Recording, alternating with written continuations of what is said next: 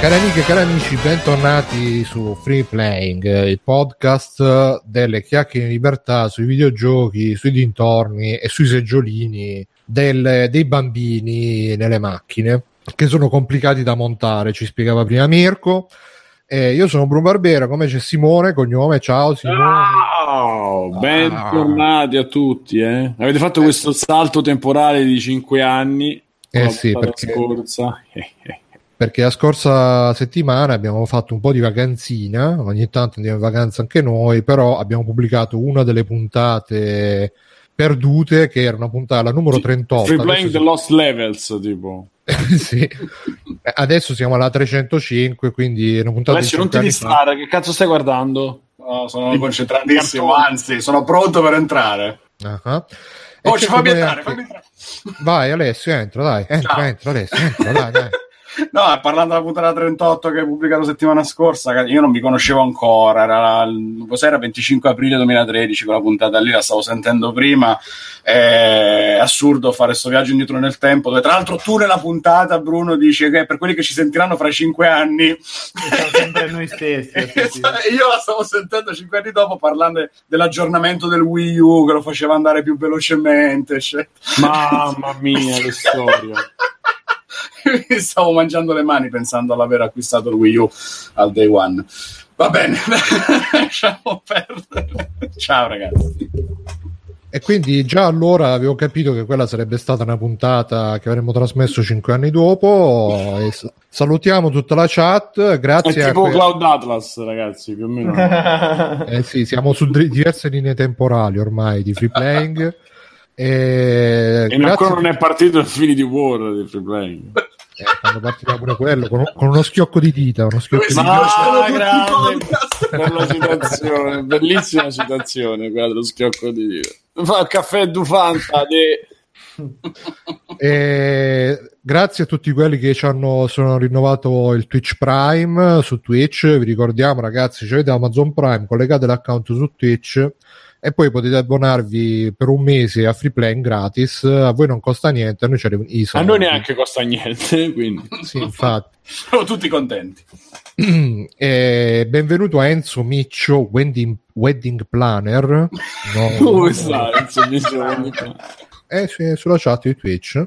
Benvenuto anche proprio, proprio lui? È lui, è lui. proprio lui. Mamma mia Saluto anche Gonade, Elf in the Wood, che sarebbe Samuel Elf, eh, poi Gogul solito, che... solito. vendo gallina a 5 euro, no? Vendo gallina a 5 euro, grande. No, lui ormai è storico, grandissimo. Ah, storico? Ma... sì, sì.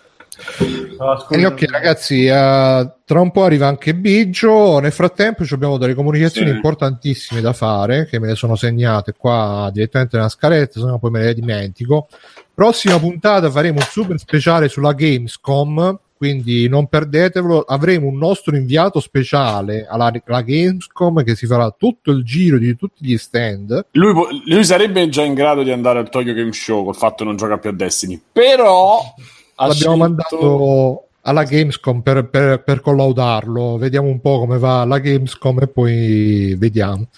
Eh, nel frattempo Vendo Gallina dice che è 4F su Telegram. Sì, dire, c'è tutte le comunicazioni interne adesso. No, ma ne, ne, approfitto per dire, ricordatevi di venire nella chat Telegram di Free Playing, c'è quella testuale, quella vocale. Tra l'altro quella vocale ultimamente è abbastanza movimentatina, quindi venite. Bella frizzantina la chat vocale. Come? Bella frizzantina la chat vocale in questi giorni. Sì, sì. proprio... Psh, quando la stappate e, e, tra l'altro anche se vi collegate adesso comunque potete leggere i messaggi pre- precedenti soprattutto potete sentirli se trovate il tema gatto acchiappatelo e sentite bene gli audio di quel momento là il tema Bruno. gatto il, il, gatto non ti ricordi? Mm, non eh, so meglio, ma meglio. boh. Eh. ciao Dante e mm, quindi non perdetevi la prossima puntata dove parleremo, faremo il nostro reportage approfondito sulla Gamescom con il nostro super inviato che so che è già in viaggio, già lo stiamo tracciando col GPS per, per vedere che risponda a quello che ci ha promesso. E poi un'altra comunicazione, uh, vi ricordo che Freeplank ha un gruppo Facebook dove postiamo le news, gli extra credits, eccetera, eccetera E però eh, volevo ricordare anche quando postate robe nel gruppo, magari date una controllata prima se non sta- sono state già postate, perché se no poi facciamo il gruppo che, che postiamo 50 volte. Ah, in, in, Giappone stanno cercando i ninja perché non si trovano i ninja per il paese dei ninja, che credo che sia stata postata tipo 50 volte quella news. Tutti che dicono: Qualcuno oh, vuole pensare ai ninja. Vogliamo lasciare il Giappone senza ninja? Sì, sì, e tutti che mi taggano, ah Bruno vai a fare ninja in Giappone, no, no sto andando, aspettate che ci vado. Bruno, ora ti senti co- ogni volta che esce una news su Gearbox, come sento io quando escono quelle news. Eh sì, un po' sì. E, e, poi una cosa importantissima, che la, la, scorsa puntata, non quella di cinque anni fa, quella prima di, di, di due settimane fa, avevamo detto che uh, le azioni Nintendo erano calate per, uh, per delle fluttuazioni normali in borsa, ma è arrivato Game in Action che sul nostro canale Telegram ha detto che le azioni sono calate per l'assenza di attività mobile perché Nintendo dopo Super Mario Run sta un po' trascurando il mobile. E Nintendo come mai? Perché... effettivamente Pokémon Go è andato così male Beh, un po' se, se, se, E poi Pokémon Go si sa che non è Nintendo, è una, un'azienda a parte e, boh. È vero che non ci sono state grandi novità. L'ultima è stata Animal Crossing, che non si è vincolato nessuno. Pure gli appassionati di Animal Crossing si sono annoiati a giocare ad Animal Crossing sul cellulare. E va bene. E quindi uh, ci scrivo Nintendo una certezza come Bitcoin, ma lascia perdere. No? no, per fortuna non ci ho perso, però non ci ho neanche guadagnato. Quindi alla fine. Con Nintendo con i Bitcoin. Con tutte e due. Bruno, hai sentito Perché Bruno ha investito tutti i tuoi bitcoin in Nintendo. Quindi. Esatto. Bruno, è un investimento di fare a 5 anni quello dei bitcoin. Eh? Uh-huh. Ah sì, eh, un anno tra un po' passa comunque, quindi... E niente ragazzi, uh, qua c'è una domanda uh, che però magari la facciamo dopo quando c'è anche Biggio, che ce l'ha fatta Samuele, quindi attenzione, un'altra roba, un'altra roba. Io andrei a prendere le domande che ci hanno scritto, le domande del cittadino che sono quelle domande che ci scrivono la, le genti sotto l'evento. Che io ogni volta sto facendo l'evento Facebook per la puntata. Iscrivetevi, iscrivetevi, non si scrive mai un cazzo di nessuno, quindi on you. E uh, ci segnala sempre Game in Action, che eh, questa possiamo dire che è stata un po' la sua settimana da protagonista eh, che eh, praticamente c'è l'attrice di, che doveva fare Batwoman nel telefilm. Ah, nel frattempo Simone se, se, dove è andato? Ah, no, è tornato. E... Sto cenando, scusate, però mi ascolto. Ma Ruby Rose dici? Sì, sì, la, la, l'attrice che ha fatto anche Orange is the New Black eh, dice che doveva fare Batwoman, però su Scusa, Twitter... Bruno, però eh. più, più che Orange is the New Black sta nel nuovo bellissimo film Shark il primo squalo. Ah, ah, ah capito? Ah, io ho visto al cinema. Ah, è vero, è vero, quello con Jason Statham uh, che fa ammazzato con gli squali. Esatto. E, e quindi Ruby Rose doveva fare Batwoman, però eh, Batwoman adesso è un personaggio lesbico, ho imparato perché non la sapevo sta cosa, però i fan si sono rivoltati perché pare che Ruby Rose non sia abbastanza lesbica, nonostante che lei abbia fatto camminare eh, eh, sì, eh, Alessio, non è abbastanza. Scusami, ma non ce l'ho fatta. È colpa tua, Alessio. Non è abbastanza. È colpa lesbica. tua, eh. Secondo me, secondo me, perché è una di quelle lesbiche. È, è, secondo me è una di quelle lesbiche, però una di quelle che sono lesbiche perché non hanno mai provato il cazzo. Eh e quindi hanno, scusate il momento greve, quindi eh, su Twitter l'hanno, l'hanno, un po' detto, no ma tu ma chi sei, ma non sei veramente lesbica, come ti permetti? E quindi eh, e lei ha cancellato, ah, non, non, ho capito se ha cancellato tutti i tweet, se è cancellata lei da Twitter. Eh, Vabbè, ormai insomma, cancellare i tweet è proprio il minimo ormai... indispensabile per essere, per essere famoso. Eh sì. E quindi io volevo chiedere prima a Mirko, ma, ma che è sta storia di Batwoman lesbica? Non eh, qualche anno ormai, eh, che... ah, ma, ma, è stata una rettifica della continuità o così all'improvviso ha scoperto, oh, sono lesbica? Eh, lo sai che non lo so, perché non... cioè, Michelle mai... Pfeiffer che valeva la pena? No, ci hanno lasciata etero. Questa... non lo so, sinceramente, se... Mirko, che cazzo di fumettista sei però, scusami, eh? eh io li disegno, non è che li leggo, è differente. Guardo ne, leg- ne leggo una minima parte, non è che posso riuscire a leggere tutto quello che viene fatto. No, non lo so, è qualche anno, cioè, tra l'altro era uscita anche una bella miniserie proprio disegnata da J. Williams terzo, molto carina. Scusa, J. Williams terzo? Terzo, cioè, terzo? No, terzo, è il re di, ah. di Danimarca. Molto, molto, carina come miniserie, però già lì la prendeva un po' come assodato che fosse lesbica, ecco, non saprei. Vabbè, comunque io sono sempre, ragazzi, sono sempre indignato perché per accontentare queste femministe che ci rovinano tutto, devono Batwoman, che era il mio personaggio preferito della DC Comics. Perché per le femministe le, le, lesbiche sono solo quelle di Orange is New Black, non esistono altri tipi di lesbiche, e manco tutte. Eh, ma poi lei anche appunto in Orange is New Black, eh, almeno nell'ultima serie che ho visto, faceva la, la sgarzilla australiana eh, arrivata. Sì, perché lei è australiana.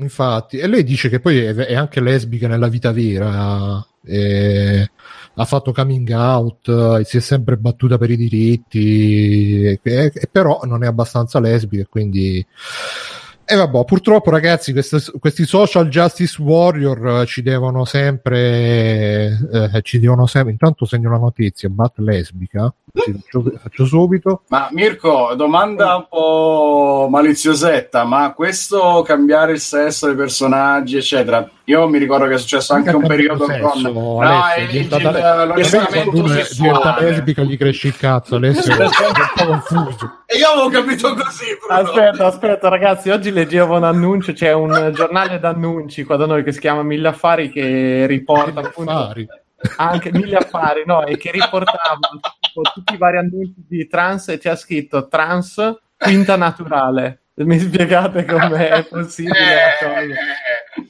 Perché ha fatto F2M? Eh, può eh? darsi. Perché eh, ha fatto immagino. la transizione F2M. Immagino, immagino, che cazzo funzionante che ci avrà. Adesso vado a testare, faccio una live Vai, per free play. Con la GoPro extra credit.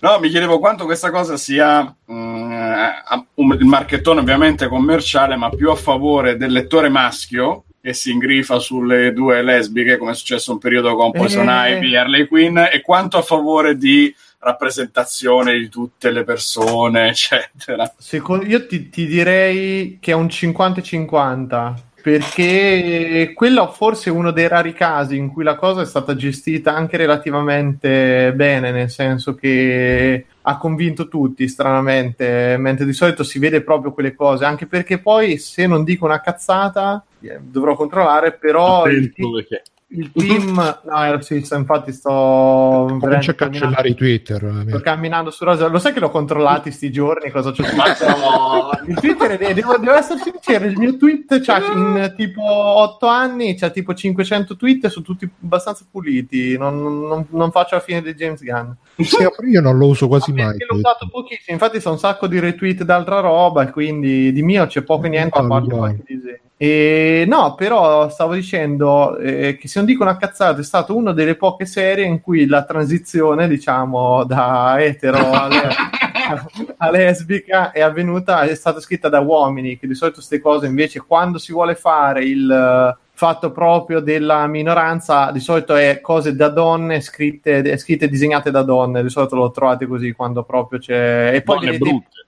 questo dipende, però poi vedete ai, alle varie Comic Con, vedete i panel, Girl Power, Woman of Comics, tutte queste cose qui sono proprio la, l'autoghettizzazione della cosa, in cui serie scritte da donne, disegnate da donne, pensate per donne, però le minoranze, sì, anche, oddio, ci sono anche varie serie sui gay scritte dai gay, perché mi pare ce ne siano qua, qualcuna, quindi secondo me mezzo e mezzo, però vi dico, questo qui l'ho, l'ho letta e è apprezzabile, diciamo, non è una super uh, operazione commerciale così spudorata come altre che sono state fatte, cioè tipo il mettere il, lo stesso supereroe, lo stesso personaggio in otto versioni, tipo Capitan America, nero, caucasico e vecchio, perché evidentemente c'è una minima probabile di, di gerontofili, no, oppure magari so, i vecchi lettori di Capitan ah, America. Eh, hanno iniziato a leggerlo negli anni 40, lo esatto. leggono ancora avranno quell'ottantina d'anni e vogliono ritrovare un loro eh, contemporaneo, come si dice. Insomma. Grazie Alessio per aver permesso tutto questo, grazie Mirko, grazie prego, voi che comprate i fumetti Marvel e che andate a vedere i film alle prime.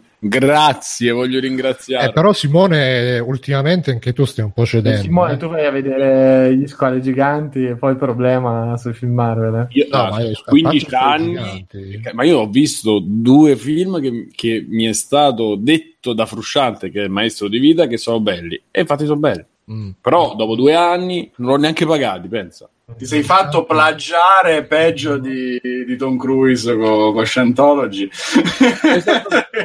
Infatti ero sul divano così che ridevo da mezz'ora.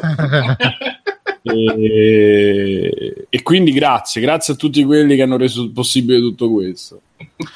Va bene, e a parte questo ci ha segnalato anche, c'è anche un'altra segnalazione, sempre domanda del cittadino, che uh, c'è Daniele che ci ha messo un video che si intitola Perché le svastiche non sono più bannate uh, nei giochi tedeschi.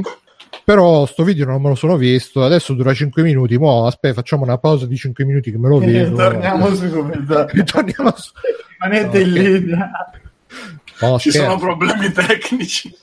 E, uh, purtroppo mi sono dimenticato di vederlo, ma credo che sia. Eh, l'ho letta in giro di, di sfuggita. Sta cosa che in Germania non sono più bannate le svastiche nei videogiochi, ma credo che sia non perché non sono più bannate le svastiche, ma perché i videogiochi sono diventati. Ecco, si parla di svastiche. Ciao, Biggio. Biggio, pronto? Il nostro inviato sul campo. Ehi.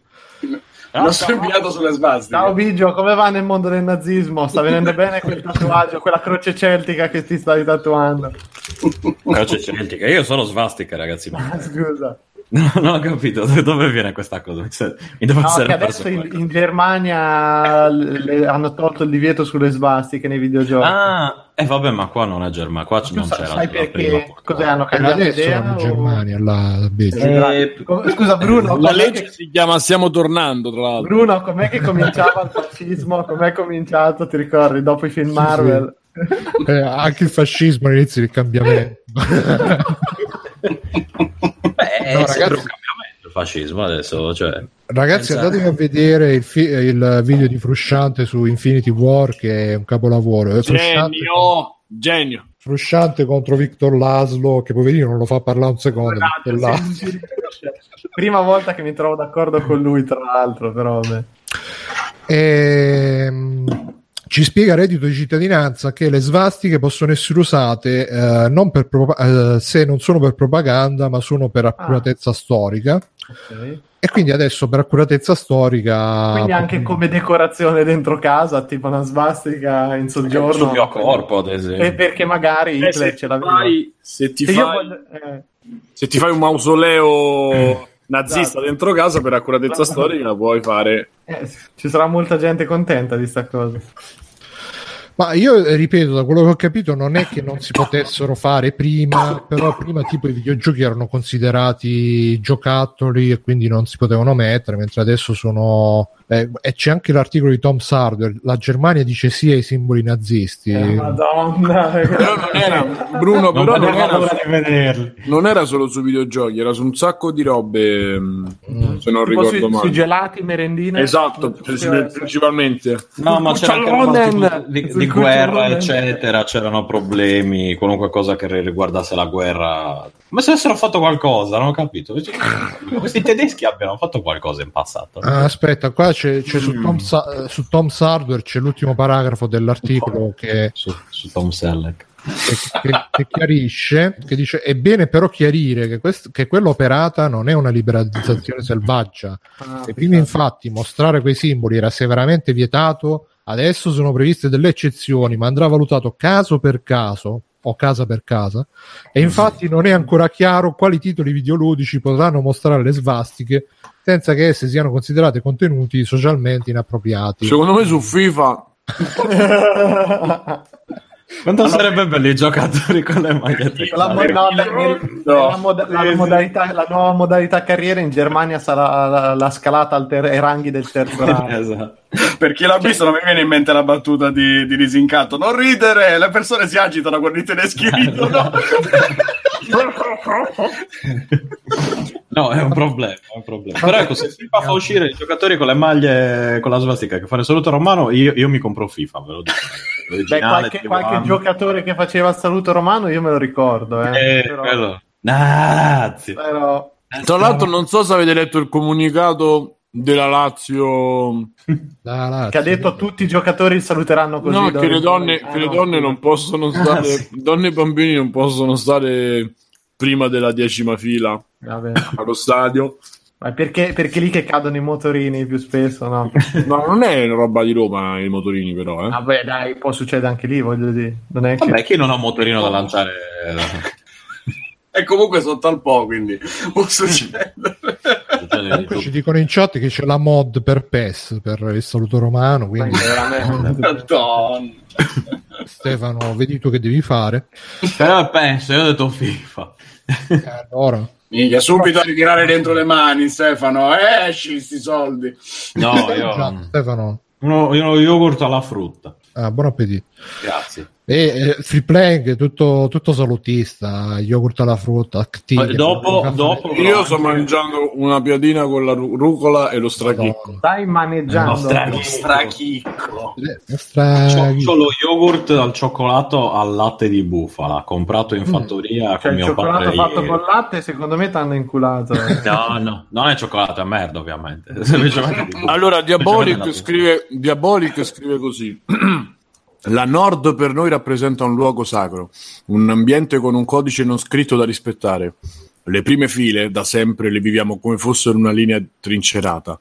All'interno di essa non ammettiamo donne, mogli e fidanzate, pertanto le invitiamo a posizionarsi dalla decima fila in poi. Ma è proprio di- Diabolic, sto... il figlio delle sorelle Giussani, sì, per lui che ci scrive. Tutto questo casino perché non vogliono la moglie che li guarda male mentre guarda una partita. Madonna. Ma scusa, comunque non hanno vietato l'ingresso alle donne, non semplicemente detto che non vogliono le mogli di fidanzate. Cioè, nel senso, Infatti, se ci va una tizia X che non è moglie fidanzata, però vanno bene le amanti, eh, scopate, esatto. scopate occasionali vanno bene. No, no, ragazzi, scusa, qua, qua, è una questione di regole non certo. scritte tra le uomini. della strada, sì. Eh, infatti, qua non scherziamo perché sono così importanti. Va bene. E, uh, cioè, sono quelle cose tipo i punk di Kenshiro, cioè hai un coltello lo lecchi, capito? Sono quelle cose che, che, che vengano sono fatte. Le regole della strada, sì. Ti aspetti esatto. che accadano. Ti aspetti che cioè, se un punk di Kenshiro, lecchi il coltello. Non è che c'è scritto. Va buono.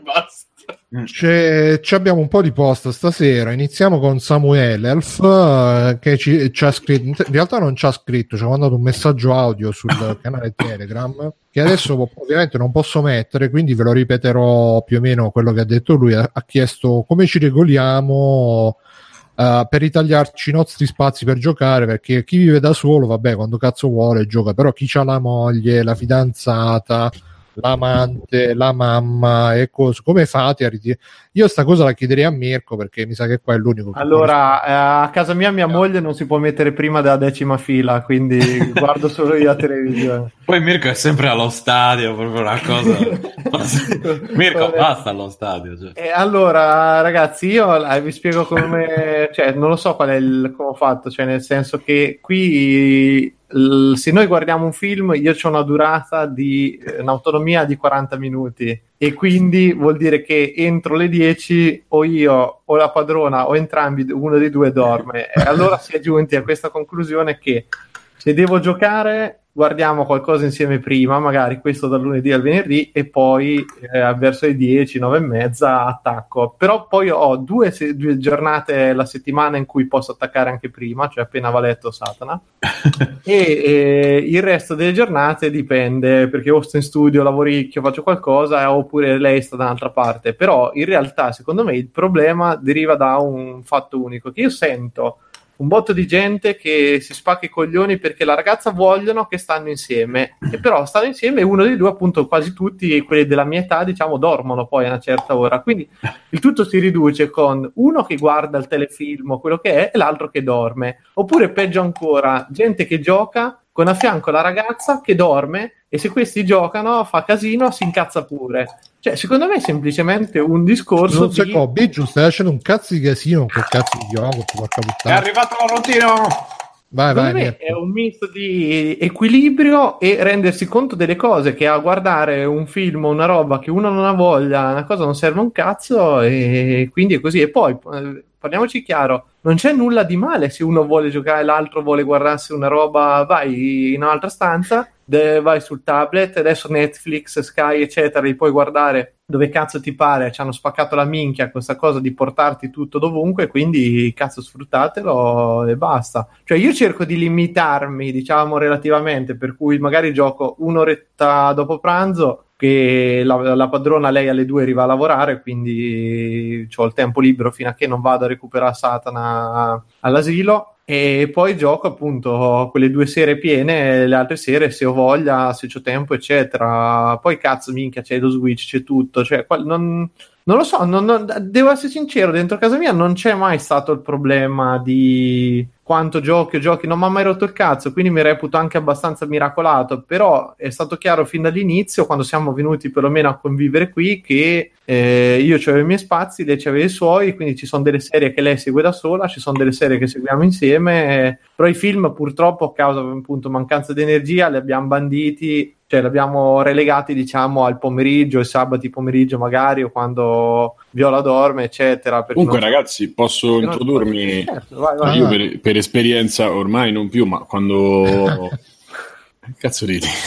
Quando c'erano i casi in cui ero con la mia ragazza a casa fuori Vabbè, adesso per fortuna stai meglio sei libero sei indipendente sì, però quando sì, eri costretto sì sì, sì. Mm nelle occasioni in cui si stava magari ecco, un mese insieme perché era pausa estiva eccetera era esattamente come dice Mirko cioè ci stanno poi vabbè io ero diciamo fortunato perché c'era il ride ogni tanto c'aveva il ride di, di World of Warcraft eh, lei. Perché tu stavi con una che giocava quindi più o meno sì però a parte quello quando eravamo sì diciamo quando eravamo io e lei cioè, eh, guardi una cosa magari c'è il momento che c'è una roba che non ti piace però stai lì non forzato, nel senso che non mi è mai eh, capitato che mi addormentassi. Che, che ce n'è tanti forzati. Cioè eh, però ci devi pensare prima di andare a convivere. Eh, lo so, eh, lo so, guarda, da noi c'era una serie di regole pre-convivenza, cioè nel senso che io ci avrei avuto i miei spazi, le mie robe, poi c'erano altre regole tipo che dentro studio posso tenere tutto il disordine che voglio a patto di tenere in ordine tutte le altre stanze,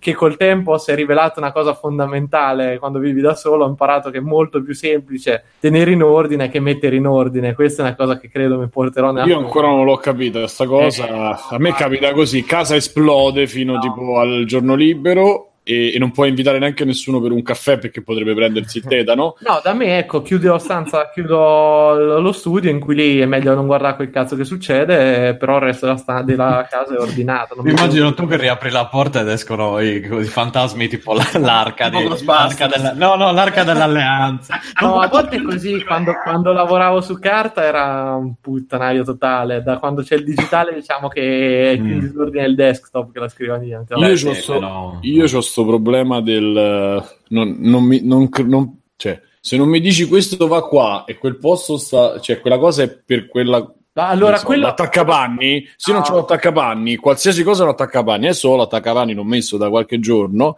è già pieno. Io no, e sto in crisi perché non so allora, se, c'è una, se entra uno spillo in più dentro casa, vado nel panno. Mettine due allora, diventa capace. casa per dirti io i vestiti li lascio sul uh, comodino e poi dopo una settimana me li ritrovo piegati dentro l'armadio. Quello che succede nel frattempo, eh, io questa so, cosa no, io li trovo sconosciuti. Però eh, quindi... beh, a me non succedeva neanche prima, quindi prendevo solo urlo. Eh, Quella è una roba tua, c'è poco come dire da. Sì, sì, no, da pure, so, se, volete vi do la marca del cestone dei panni sporchi, ogni tanto metto anche qualche mutanda lì dentro no, e succede lo stesso. Come sei umano.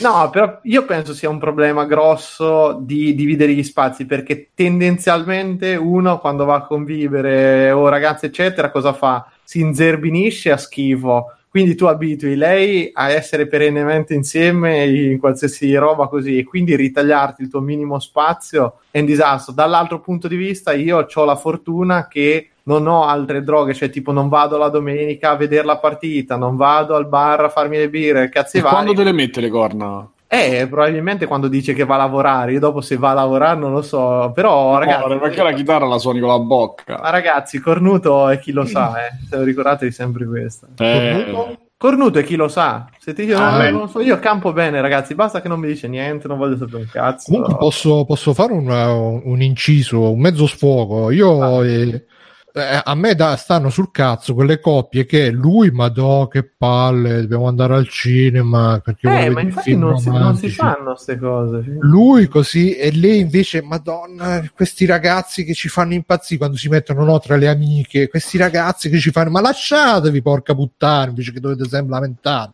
Sono d'accordo. Lasciatevi e vaffanculo. Eh. Bruno per il social, d'accordissimo. No, quella, quella, è la soluzione migliore. Cioè, oh, ma vaffanculo, io non posso giocare una o due sere a settimana, ma che cazzo è? Poi per carità, la figa si fa questo e altro. E, e vabbè, no, no, no, no, no, no, no, Guarda no, che tanto si stabilisce nei primi tempi, io dico, per chi si sta mettendo con una donna, eccetera e non cedete troppo perché più cedete nei primi tempi più sarete inculati. È vero come la figa. No, eh, la figa allora vai, vai morbida, a lì, profumata stretta. Giovane.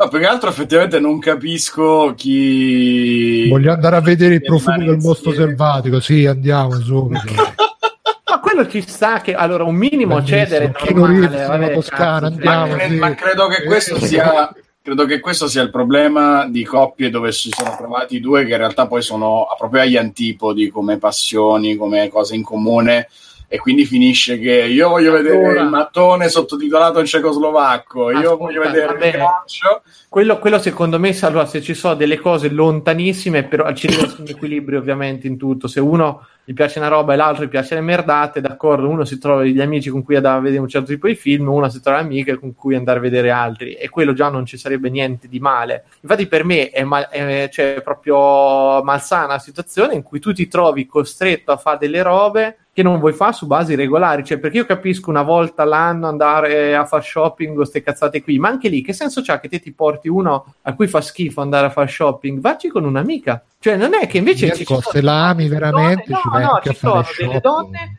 che godono nel vedere la sofferenza maschile in sta cosa ci sono degli uomini che viceversa non riescono a imporsi di cazzo, a me questa cosa mi fa cagare. Se non è strettamente necessario non ci vengo perché devo fare cioè che finiscono sempre con tutti e due che si incazzano cioè, che senso sì. c'è che io porto uno per incazzarmi e rinfacciargli poi quanto però, sei stato Mirko, e quanto sbuffavi? Ma Mirko, però poi fai la pace a letto dove ti incazzi. Non è vero un cazzo, mi è messo famoso ah, sesso. Io tutte le volte c'è il famoso sesso riparatore, ah, la cazzata dei film che ci hanno insegnato. Non è vero mai fatto in vita mia, sarò sfigato io, che quando sei incazzato dormi culo contro culo, altro che voglio vedere. Eh, io so, conosco solo seghe riparatrici, ragazzi. Sì, sì, bravo, altro sì, la gran pugnettona. Che, no, che proprio, sai cosa, io non ho bisogno di una fica, io queste, con i pugni stretti.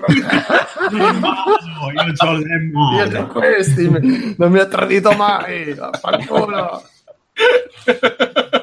Va bene, quindi la domanda era come facciamo a ritirarci gli spazi per, uh, per giocare? Eh, Imponetevi, ragazzi. No, per me un, mi- un, minimo di imposizione ci sta, oppure siate maschi. Non è, non è, eh, esatto.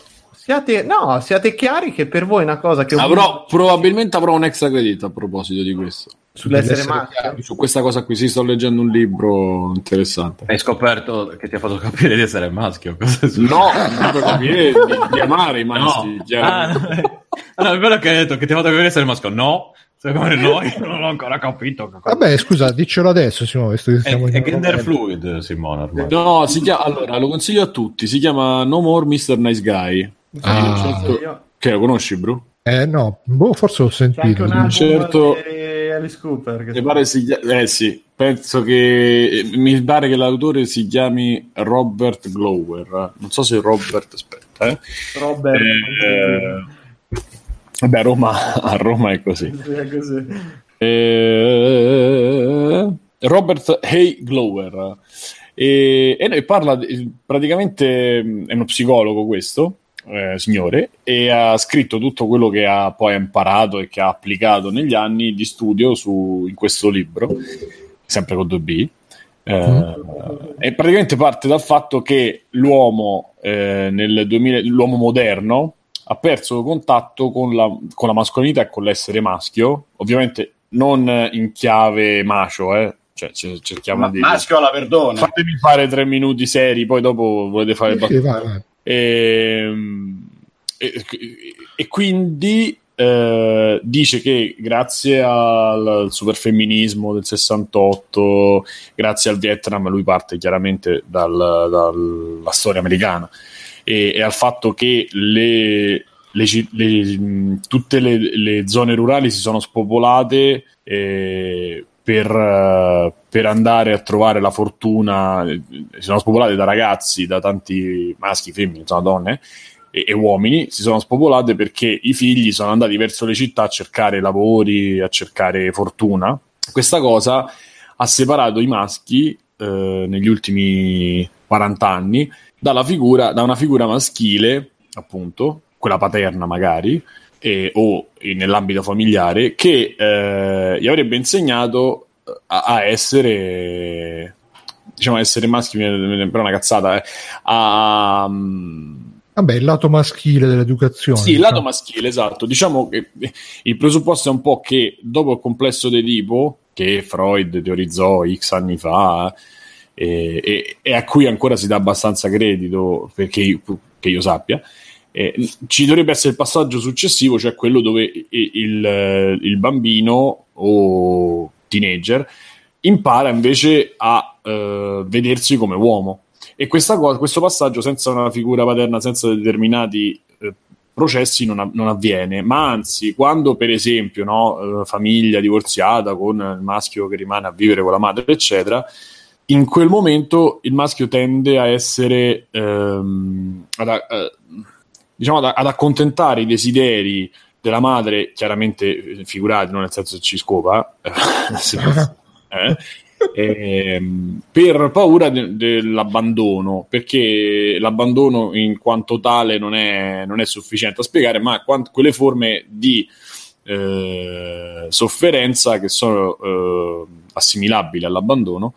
Eh, per, per, la quale, cioè, e, che creano una paura nel, nel, nel ragazzino ehm, di dover sopprimere alcune, alcuni tratti che invece non, non, dovrebbe sopprimere, come il pensare magari di più a se stessi, mettere se stessi come priorità, eh, a contraddire se una cosa non ti sta bene, eh, a imporsi in qualche maniera, cosa che uno tende a non fare e questa cosa se la porta avanti e può ehm, riflettersi anche sui rapporti di coppia, per esempio, a partire dai rapporti, diciamo, con altri maschi, amicizie, eccetera, ma anche con, uh, negli ambiti più disparati, sia quelli di coppia che quelli lavorativi, eccetera.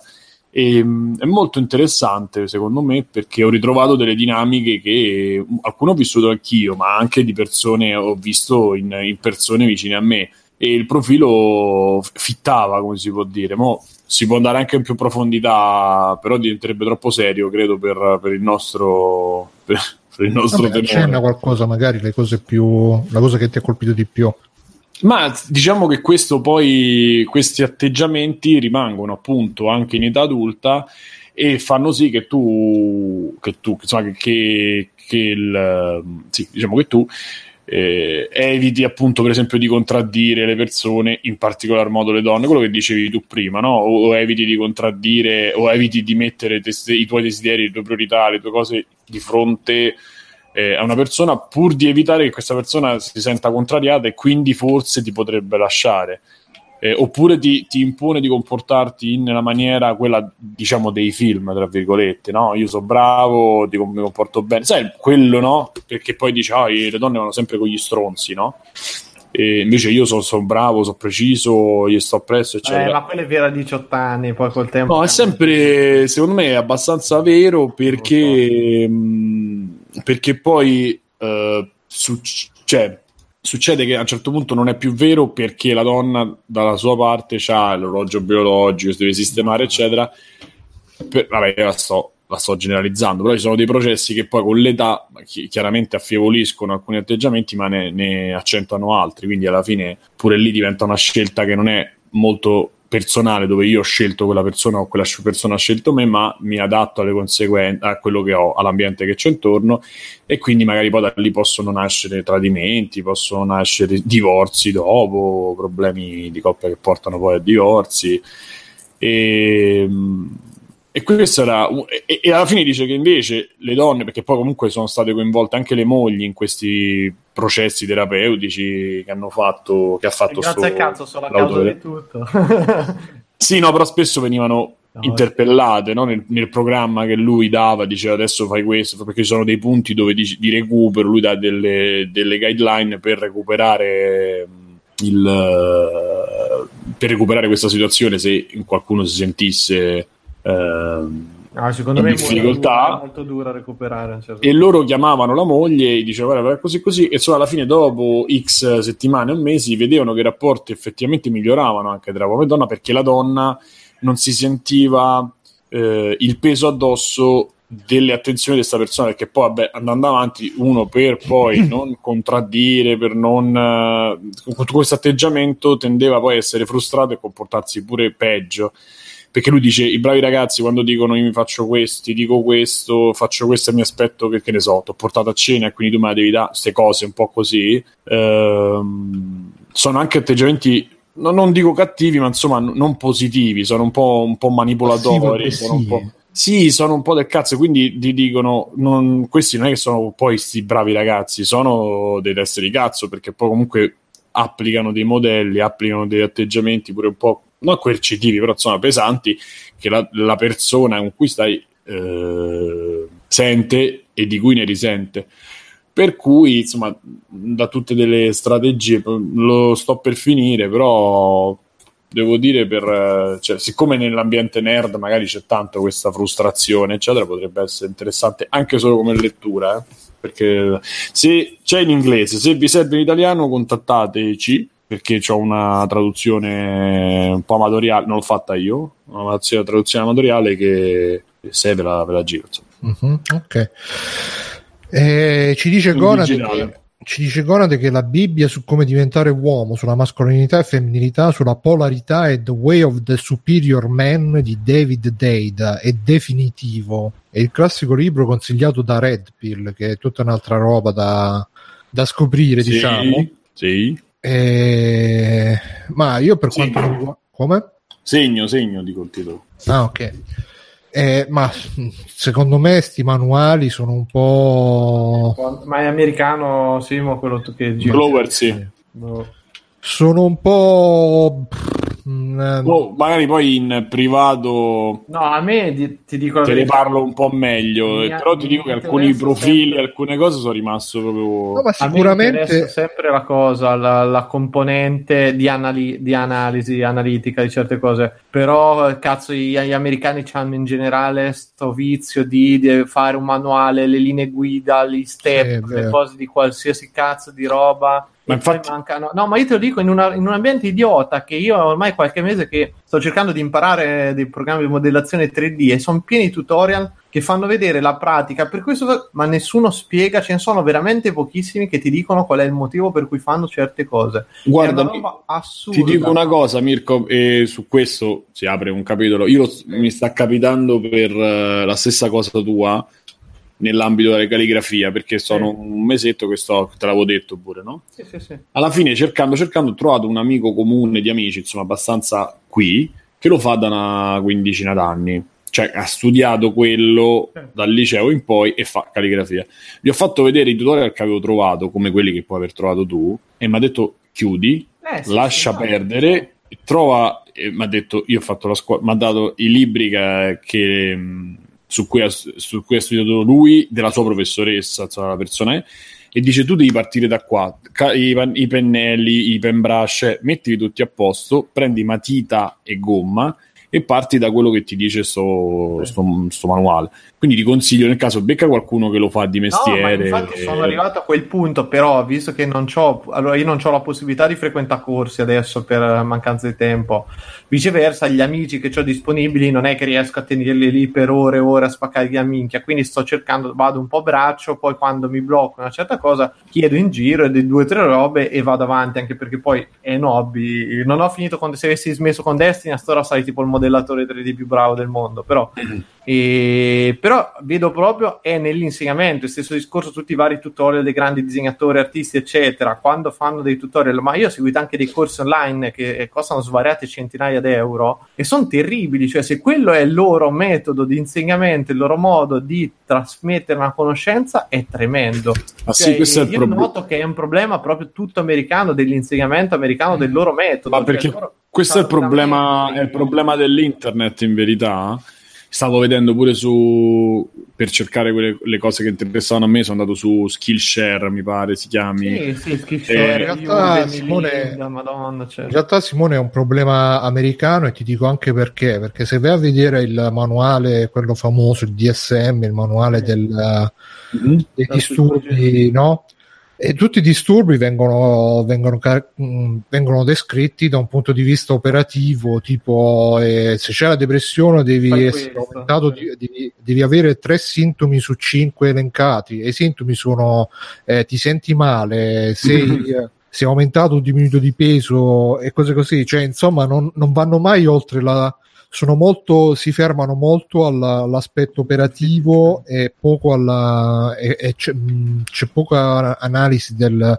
Noi magari abbiamo il problema opposto, che facciamo sì, l'analisi sì, di tutto, troviamo la filosofia di tutto e poi magari non accocchiamo niente. Gli americani invece stanno... Se tu, se tu parti dal presupposto che tutto il loro codice legislativo è così, loro non hanno eh. praticamente il diritto romano non esiste, loro hanno A, B, A uguale B, C, e non, non, è possibile, no? E, e, questo ti fa capire che approccio utilizzino, utilizza.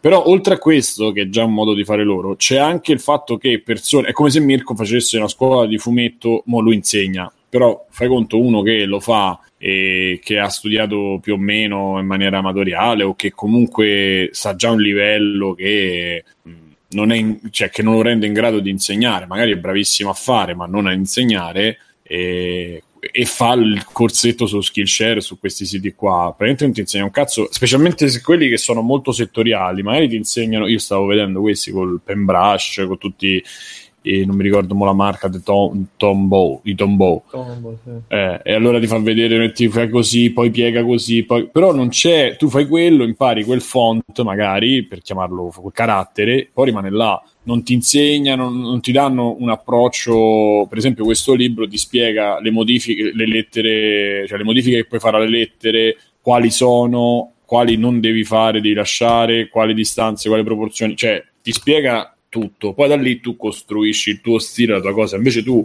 tramite questi corsi fatti da questi che sono più o meno eh, in grado di insegnare, non fanno altro che darti le, le loro dritte, ma sono cose che non ti, non ti, insegnano poi un approccio, ti insegnano a fare la, il font così o ti insegnano a fare quella data cosa, ma non è come i tutorial. Io l'ho visto nei tutorial musicali eh, di, di utilizzo delle do delle DAV, come si chiamano, cioè Ableton, Cubase, eccetera, che sono programmi che si usano per fare musica in home recording, cioè a, ca- a casa, ti dicono fai la compressione così, ti dicono apri il software, fai metti il valore X, come quelli di Photoshop, no? Metti il valore X, il valore Y, però non sai cosa stai facendo. Il risultato che è valido per una cosa, eh. ma però non, non cosa, cioè non, non, è un casino, non, non arrivi e uscito da quel caso lì o se ti domandi se modifico questo cosa succede non hai una risposta perché ti mancano le basi per capire quello che è il processo per arrivare a un certo risultato. Per tornare ti insegnano a ragionare, ti insegnano proprio solo un singolo percorso e basta. Sì, per tornare a noi a, all'inizio, quello che ti dicevo, Mirko, infatti non è tanto applicare i, cioè alcune cose sono consigli, quindi tu puoi pure dire vabbè, però non è interessante applicare le, le strategie che lui ti dà durante il libro, ma è interessante leggere i procedimenti, leggere la parte analitica, diciamo, la parte di studio che lui ha fatto, la parte delle esperienze, che poi sono un sacco di poi storie. Eh, e è fatto in maniera, secondo me, giusta perché appunto lui ti dà un'introduzione e poi da lì va nel singolo esempio, però fa l'esempio e dopo spiega e nella spiegazione, ti ripeto, io certe cose, certi modelli li ho riscontrati proprio scientificamente su tutte le persone che c'è intorno, incluso me su, per alcuni tratti. E, e, devo dire che insomma è interessante. Sì, no, eh, io sto dicendo per me l'unica cosa che mh, mm, non mi quadra molto di questi libri, che tra l'altro diceva uh, Gonade che è consigliato su Red Pill, non il suo ma il tuo, il libro consigliato su Red Pill. Secondo me uh, trascurano un po' il fatto proprio di base biologico che uh, se sei un bel ragazzo, una bella ragazza, tutte queste robe assumono una importanza molto molto molto relativa. E... Vabbè, tu... questa è la base di tutto. Ma non è vero, studi- ragazzi. Sì, è come quando vai a studiare arti marziali e ti dicono guarda, tu puoi studiare quello che vuoi, ma se lui è più grosso di te, ha ragione lui. e, e soprattutto sì, poi è... c'è sempre questa tendenza, no ma per carità sicuramente la, l'ambiente il modo in cui cresci ha una forte influenza su come Uh, però a, a, un certo punto poi ovviamente è tutta una somma no, di, di, robe che si sommano tra di loro se sei un cesso in più c'hai avuto la madre iperprotettiva non hai avuto nessuna figura maschile di riferimento eh, vivi da solo non c'hai amici uh, eh, le ragazze ti schifano e, e, si somma tutto quanto. Magari se invece sei un bel ragazzo, anche se sei un po' più timido. Ma Bruno, c'è il problema. Devi che... fare il mio nome invece che fare queste frecciatine così. eh. C'è il problema, Bruno, che il bel ragazzo spesso poi non ha magari. Alt- cioè, la donna si avvicina, forse magari rimedi pure la scopata, forse però poi non, non, riesce ad andare oltre e, e, quando c'è bisogno invece di fare determinate cose che perché magari non è che puoi piacere a tutte al 100%, puoi piacere a tante, ma magari quando vuoi scegli una che vuoi per, nel campo del, delle donne.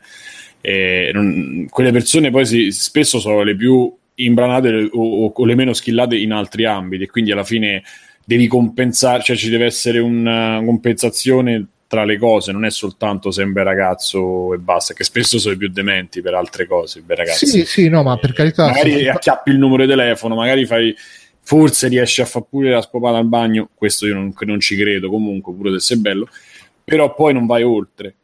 No, eh, infatti eh, io parlo del, del, dell'aspetto di, appunto, della, della, roba occasionale, che poi alla fine è quella che bene o male in molti cercano, vorrebbero, o, o almeno la potenzialità di avercela, perché alla fine poi ognuno ha l'altra metà della mela, come si dice. Ma no, questa è una cazzata. Già ragionare così non esiste. Sic- Secondo me l'altra metà della mela sei tu. Poi se c'è qualcuno che ti aiuta e ti, ti sta L'altra accanto. metà della mela nel senso che ognuno di noi ha un partner uh, diciamo non ideale, però si troverà meglio con una persona fatta in un certo modo che non una per- per fare un esempio sì, banale, sì. se sei una persona attiva che, a cui piace uscire, piace, eh, magari se ti trovi un'altra persona altrettanto attiva, o magari se sei una persona che un po' arranca e trovi la persona che invece ti riesce a sbloccare, ti riesce a, a, far, a far, aprire, a far, a far, a far trottare e, e magari tu allo stesso tempo dai qualcosa di te stesso che facilita quell'altra persona funziona il, la combinazione. Mm, eh, qui, qui, apriamo, secondo me, se facciamo le, le, sì, lune. Infatti, quindi... stiamo facendo il gioco delle coppie e passiamo avanti. Uh, nel frattempo ci è arrivata una donazione da Damiano D, che però non so se è per noi o se è per Gameloop. Uh, penso che sia per noi, però non è mai. In ogni caso, grazie D- Damiano. Il D-Day. E ricordatevi che se, se, ci, se ci avete soldi che vi avanzano potete mandarceli tramite PayPal, tramite Patreon, trovate tutti i link su gruppo eh, su, scusate, sul sito freeplank.it dove trovate anche il link Amazon per i vostri acquisti con Amazon uh, cliccate lì e poi comprate le robe a noi ci arriva una commissione senza che voi spendiate niente di più. E, poi che ci sta Humble Store, Kinguin e tutto quanto comprate comprate e poi c'è arrivata quest'altra, quest'altra posta che ha sempre a che fare un po' sulle, sulle questioni uomo-donna che ve la leggo e, e, poi mi dite che ne pensate. Una roba anche un po' qualche giorno fa, però ve la leggo. Ci scrive Stefano, no Stefano Biggio. Uh, no, pa- eh? Non sono io, non vi preoccupate. Ok. Le mie questioni sono ben peggiori. Comunque. Ci scrive Stefano, un paio di giorni fa ho avuto una discussione su Discord con una femminista sui film d'azione. Io portavo avanti la tesi che il genere action è maschile e salvo rarissime eccezioni tipo Atomica Bionda, una protagonista action femminile non solo è forzata, ma senza i dovuti accorgimenti è anche ridicola. Anche lei a un certo punto fa, allora ti chiedo qual è il genere cinematografico prettamente femminile, non in maniera così educata, ma il senso è quello. E io non ho saputo rispondere. La domanda è: può esistere un genere cinematografico che abbia senso solo se recitato da una donna, come l'action per gli uomini? Secondo me sì. Cioè, eh. tutti, tutte le commedie romantiche. Che... No, secondo me no, perché commedie romantiche è 50-50, se no che romantica è... È Sex and the City, tipo.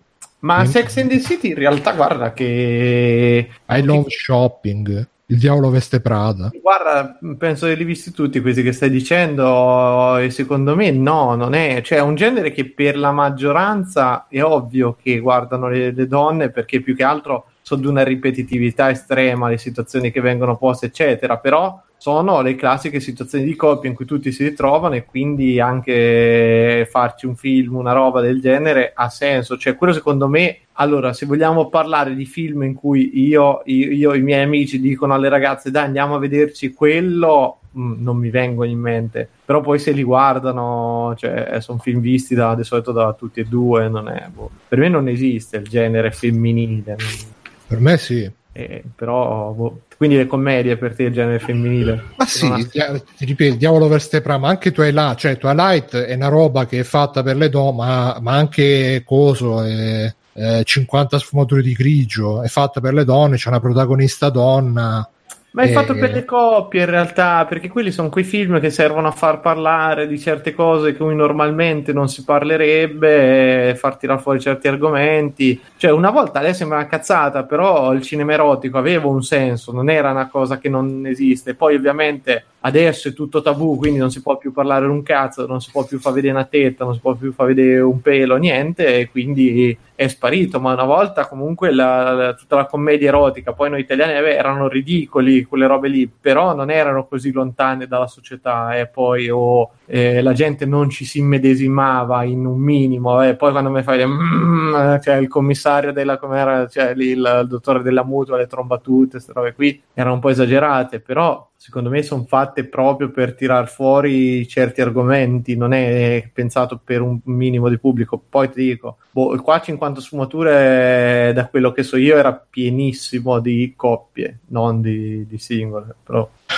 Ma, eh, intanto occhio che va mutato Alessio e Simone perché uh, sentivo un fruscio che non capivo da dove veniva, non, continuo a non capire da dove viene, ma vabbè però vi dovete smutare voi da soli, se nel caso che non l'avete visto.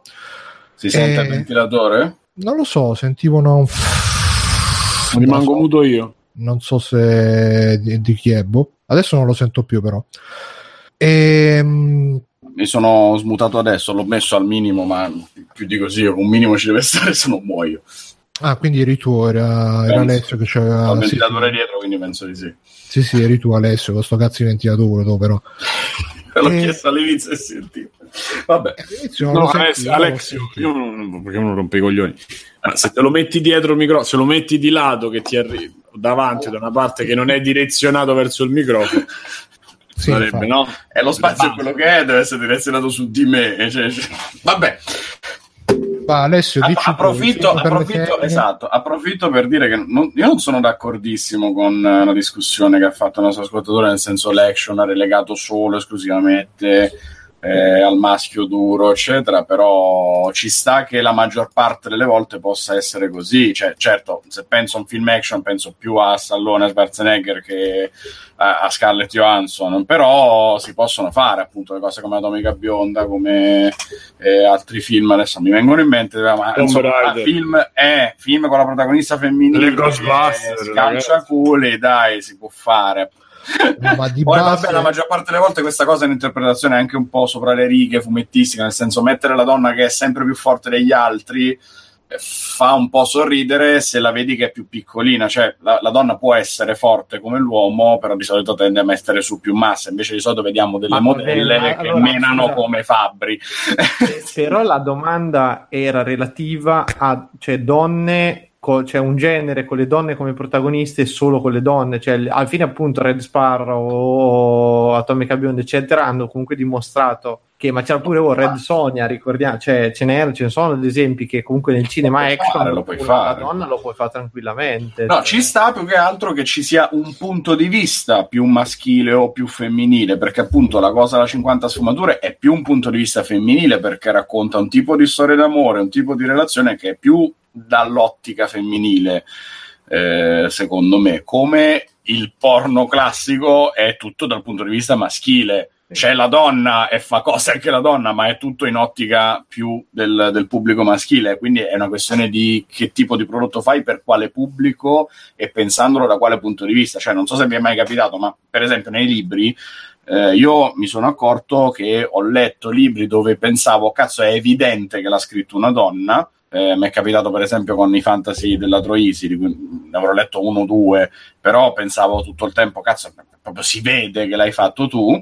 E invece mi ha stupito al contrario leggere eh, qualcosa della Rowling al di là di Harry Potter e pensare non sembra scritto da una donna per come era raccontato. E la stessa cosa succede a volte eh, con i film, perché appunto magari racconta una storia di un certo tipo e non sembra fatto da un uomo perché ha un tipo di sensibilità o l'inverso, ma è una questione più di punti di vista che di genere legato solo a un tipo di pubblico. Poi ci sta che, come diceva Bruno, la commedia romantica te la immagini più di solito a favore di un pubblico femminile o visto da un punto di vista femminile eh, perché poi alla fine, se pensi alle commedie romantiche come sono fatte, di solito c'è il tipo lui che dà consigli, lei che no, no, è calma, calma, aspetta, però c'è, c'è, tutta una serie di stereotipi di robe, però la commedia, eccetera, secondo me anche lì è pienissima di storie da, da, Notting Hill, ma ce ne sono un miliardo con protagonisti maschili che hanno i loro problemi, però sono film che vanno a vedere più le donne, cioè perché il target, giustamente lo scrive chi è che lo scriveva? Doctor, cioè ci sono dei film che hanno un target di donne, però poi sì. non è che possono essere fatti soltanto con le donne come Sì, sì, è quello che stavo dicendo adesso, no, non che puoi farlo solo con un genere o l'altro, sì. ma che è pensato per essere visto, per essere comprato da un genere piuttosto che da un altro. Comunque ragazzi, eh, per... Uh per chiudere, secondo me sono intanto c'è Vito Juvara, se vuoi salire fa un fischio che ti mandi il link. Uh, ah, bello questo. Beh sì, facciamo sempre questi inviti indesiderati. Sì, action li vedono le donne, i cinefumetti li no, vedono no, no, no, no, il problema, il problema Alessio è sempre che c'è sempre sta, sta discussione trita e ritrita, maschi contro femmine, devi fare i film eh, femmine perché così uh, dai il segnale che anche le femmine sono forti. Eh, che, che, che, è una roba che ormai domina. Ma secondo me quella la percepisci quando il film è una chiavica e c'ha eh, la donna come protagonista senza un motivo. Però ti dico, ti guardi Red Sparrow che secondo me quando molto... sono scritti male. No. Quando sono scritti appositamente perché devono fare quello. Se tu tratti la donna ad hoc, si vede. Sì, Se tu tratti la donna come sì. una persona, non si vede e va benissimo. Sì. Verissimo, e qua ci potremmo aggiungere il commentino, scusami Mirko, su, no. eh, perché se io sia io che Simone lo stiamo vedendo, lo stiamo commentando su eh, Better Call Saul, dove c'è secondo noi uno dei personaggi la migliore donna del belli di sempre, scritti meglio, interpretati meglio, appunto non sembra nemmeno visto da un punto di vista maschile o femminile, è una donna, punto. Mm, no, è quello che con, le, con, con i controcazzi. Sì, sì, sì, ma appunto eh, è il tipo di donna che ti aspetti di poter incontrare nella realtà, non è vista da un punto, vista, troia. da un punto di vista femminile o che cosa. È proprio un bel personaggio verosimile, scritto bene, naturale, che mh, mm, Però, ragazzi, non, non sembra visto in un prodotto finto. Tutto, tutto, giusto quello che dite, però secondo me capita anche che uno parte già prevenuto, come è successo per esempio con i Ghostbuster, che tutti eh, hanno messo a Io non l'ho visto, quindi non, eh, su questo non mi esprimo. Sì, sì, appunto, però eh, sono partiti tutti prevenuti, Ghostbuster, le femmine, che schifo, e quindi Per, perché fine... ultimamente dai c'è la tendenza Bruno che la donna è veramente il riparo contro le critiche ormai sta diventando in un certo senso cioè... ma sì e no non ti dimenticare il gay. Non te lo dimenticare mai. sì e no perché comunque ci, c'è tutto questo, questo movimento culturale che, che appunto come anche diceva il libro di Simone cioè, c'è tutta questa sto pensiero condiviso dell'uomo che non è più uomo, si deve riappropriare della propria mascolinità, della propria virilità e le donne devono essere un po' rimesse al loro posto gli devi dire di no. E... No, no, no, non è una questione contro le donne, eh, quella del libro. Sì, sì, no. magari, nel magari, nel libro non, non, viene posto in questo modo, però un pochino a livello generale c'è... A livello me, generale ci può... Cioè, io non, non, lo vedo, però assolutamente le cose che dico, che dico nel libro è, è proprio un problema che c'ha il maschio, comunque non, non viene in nessuna maniera colpevolizzata la donna o colpevolizzati alcuni e alcune rivoluzioni che sono state assolutamente benevole per la società. Il problema è stato poi adattarsi a quei, a quei cambiamenti e soprattutto far crescere un, una, un, bambino mentalmente anche sano, non solo fisicamente, ma non c'entra, cioè in, nel libro. Poi quello che dici tu, onestamente, secondo me è più legato ai frustrati pure là, non è legato a chi non ha problemi con con l'altro sesso a vederlo nel cinema. Sì, o... sì no, ma è, secondo me ce ne stanno parecchi di sti frustrati che, che comunque... che hanno un account Twitter. Una, e soprattutto si accaniscono poi quando, quando capitano queste robe e tutto qua. Vabbè, Stefano, tu devi dire qualcosa a proposito di frustrati? Sì. No, sì, sono uno di loro e quindi li saluto. Eh, a parte ciò, che io consiglio. Perché ti, inquadra... perché ti inquadri il soffitto? Che il soffitto? È una cosa un po' scocchiana. Sì. Sì, faccio vedere il verme sul soffitto. L'inquadratura da sotto per farlo sembrare più minaccioso, no? Sei tu un dio? Eh, no, no, è che sono petto nudo perché ho caldo, quindi volevo evitarvi la... E quindi l'inquadratura da sotto ti rinfresca, ragione. L'inquadratura da sotto vi evita di vedere le mie putenda.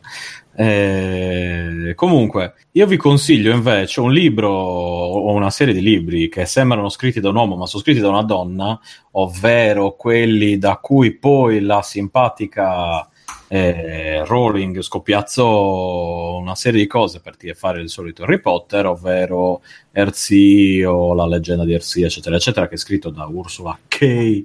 Le Guin. Che non so perché tutti questi scrittori qui debbano avere un sacco di nomi, tipo Tolkien, J.R.R. George R.R. Martin, eccetera, eccetera. E che è una bella serie fantasy, vi sconsiglio la miniserie, vi consiglio la... i libri, insomma, un po' per adolescenti, però meritano. E invece un libro che sembra scritto da una donna, secondo me, sono eh, quelli di Philip Pullman, come il, l'autobus. tipo di Bancomat. Esatto. Se volevamo parlare di Teddy Banco, parlavamo, parlavamo di Teddy Banco. È il grande bello, il pezzo sulla, sulla Dina Commedia di Thomas Prost. è il carogna che ne approfitta per spartare. Comunque, eh, che si chiama eh, Queste oscure materie, è una trilogia di libri. Il primo era La bussola d'oro, da cui hanno fatto un film. Doveva continuare. Con Nicole Kidman. Kidman. Esatto, Kidman. Eh, e sembra, boh, io l'ho sempre trovato estremamente femminile, in realtà sono scritti da un signore, eh, non lo so. Eh, quindi, con molti peli. Riguardo, con molti peli, esatto.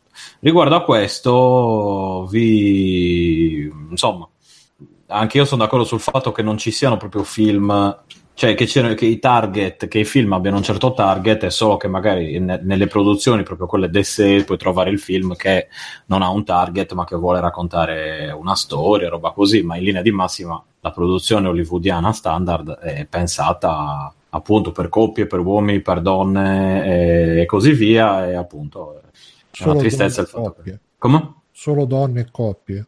Solo donne e coppie, e coppie di donne aggiungerei. A volte addirittura solo coppie di donne accompagnate da carlini e animali da borsetta, esatto, a volte esatto. uomini con cani da borsetta.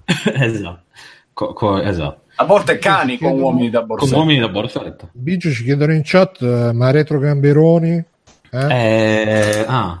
Ma se volete vi, mi posso organizzare adesso, dovete eh, darmi... Uh, Organizzo. Eh, vabbè, adesso, adesso, mi metto allora. Organizzo. Adesso mi metto. Vabbè, ma c'è qualcuno che partecipa o devo farlo da solo? Mi faccio la domanda. Tu organizzi intanto, poi partecipiamo. Va bene. Ah, dice Doctor, anche il più bel manga per ragazzi scritto da una donna. Quale? Sailor Moon. Dragon Ball. Ma forse so... Boku ni Pecula, Boku ni... Sto pensando Boku no Hero Academy. No, no, no, no Boku... Quello... Boku no Pico. No Pico, esatto. Eh, c'è non... Charlie che invece dice che ne faranno una serie sulla BBC, credo di quello che stavi parlando prima. No, Doctor dice che è Full Metal Alchemist che è scritto da una donna. Ah, Mamma mia. Eh, un po' si vede che è scritto da una donna, però perché fa cagare? Perché fa cagare, esatto.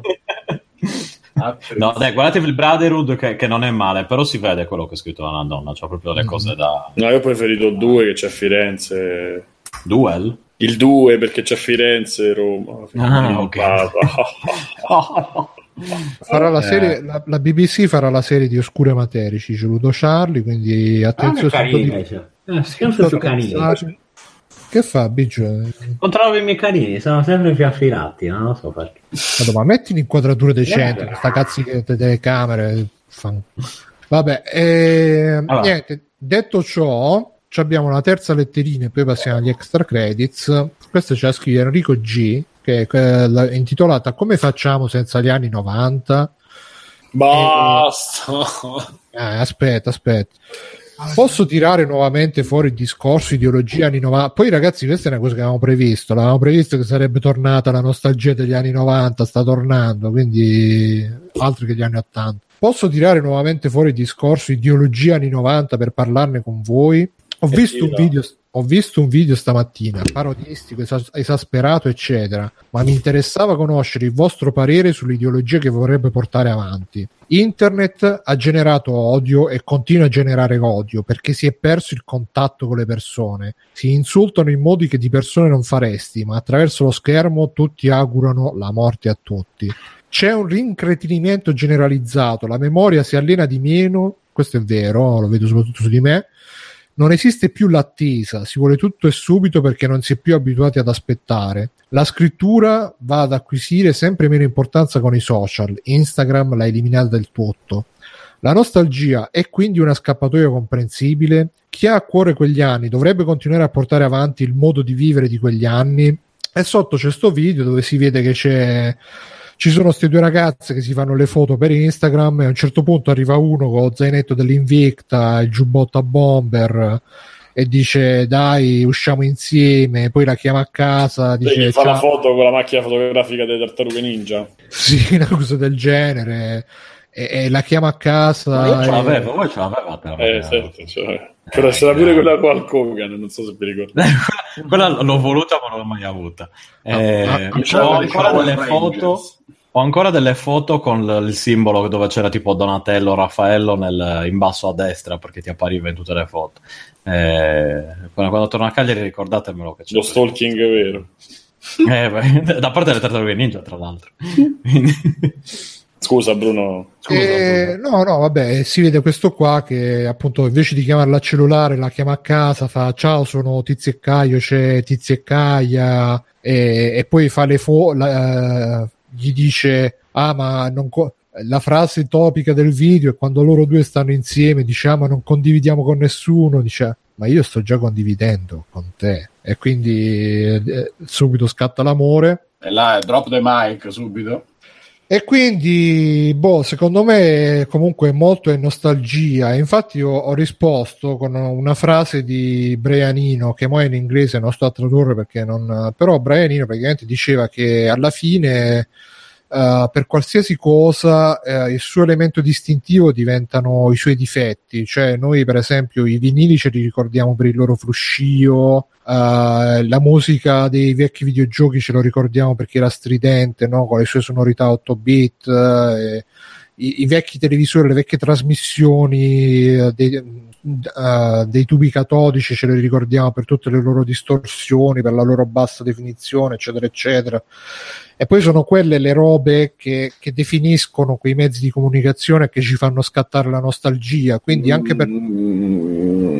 Ma sì, è vero, e, e si stava meglio quando si stava peggio alla fine. Eh. No, sì, ma è un meccanismo che se ci pensi è, è anche no, è anche puramente psicologico di, eh, di esposizione e Uh, abituamento per esposizione, nel senso che tu magari ti senti 100.000 vinili, sono 100.000 canzoni diverse, ma che cos'è che ti senti sempre? Il fruscio del, dell'impianto stereo. Alla fine quel fruscio tu Beh, lo associ... è una cosa che è condivisibile con chiunque abbia eh, provato quella cosa lì, quindi... Anche, eh, sì. Cioè, io ad esempio ho un'amica, una cara amica che è di videogiochi e queste cose qui proprio zero, però Street Fighter se le dico Blanca si ricorda Blanca e la musichina di Blanca, perché è una roba che, come dire, in un certo periodo la provavi o la conoscevi sì, per ma... tra virgolette.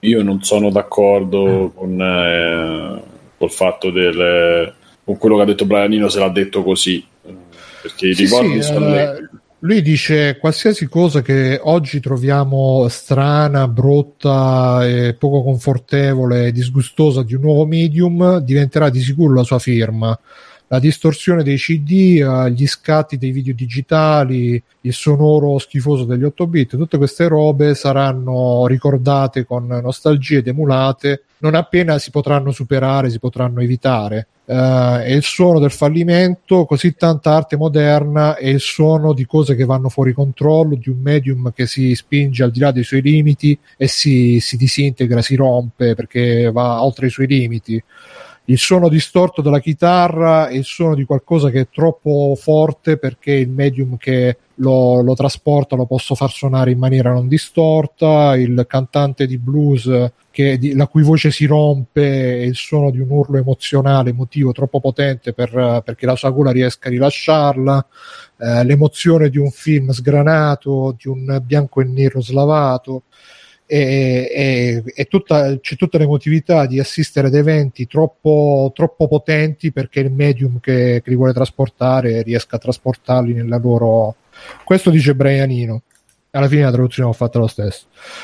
E, ehm, no, secondo me, ripeto, al di là di questa visione molto romantica, semplicemente eh, quando un medium ha un difetto tipico, anche noi gli anni 90 alla fine ce li ricordiamo per uh, le grandi attese, le file, la telefonata a casa, che erano tutte robe scomode, però poi alla fine erano, erano robe che caratterizzavano quell'epoca per cui avere nostalgia del, del, fatto di chiamare a casa che magari trovi il padre della ragazza che ti, ti manda a fanculo perché che cazzo sei tu. E sto sentendo tra l'altro di nuovo il super fruscio quindi se, se vi siete puntati i ventilatori allora mutati un attimo Ale vediamo se è una bella canzone di una volta. Forse. Eh, può darsi di sì. oppure stai ascoltando un vinile però Alessio mutati un attimo prima di spegnere perché non lo sappiamo se è quello. Non e... penso si possa sentire adesso Boh, non lo so.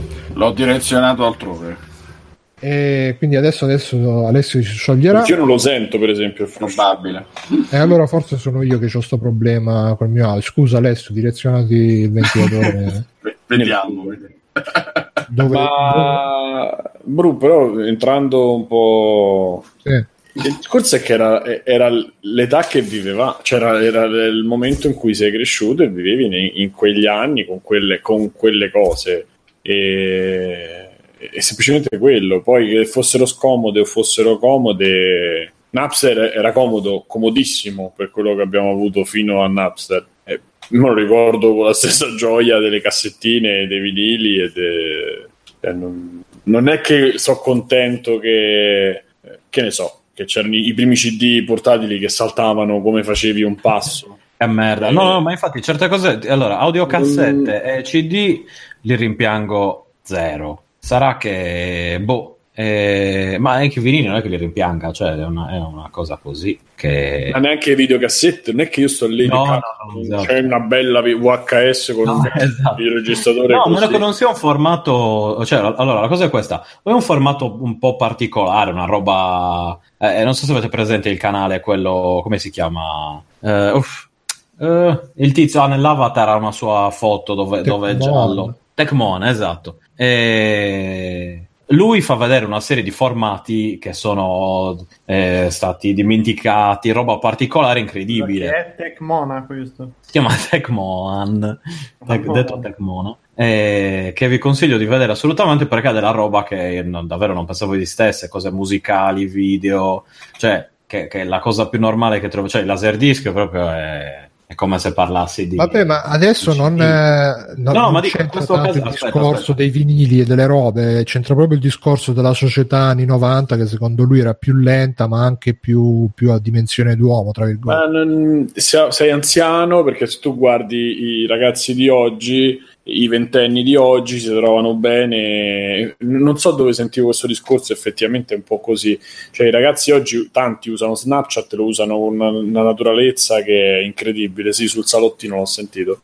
Io l'ho provato a usare anni fa e ho detto che cazzo è, ho preso e l'ho tolto. Perché? Perché non sono abituato. Poi magari noi, tra, o tra di noi, c'è gente un po' più curiosa che comunque cerca, capisce, eccetera. Quindi per passione o per curiosità, semplicemente comunque ti, ti, ti metti a studiare il fenomeno e, e cerchi di impararlo se ti, se ti interessa. O...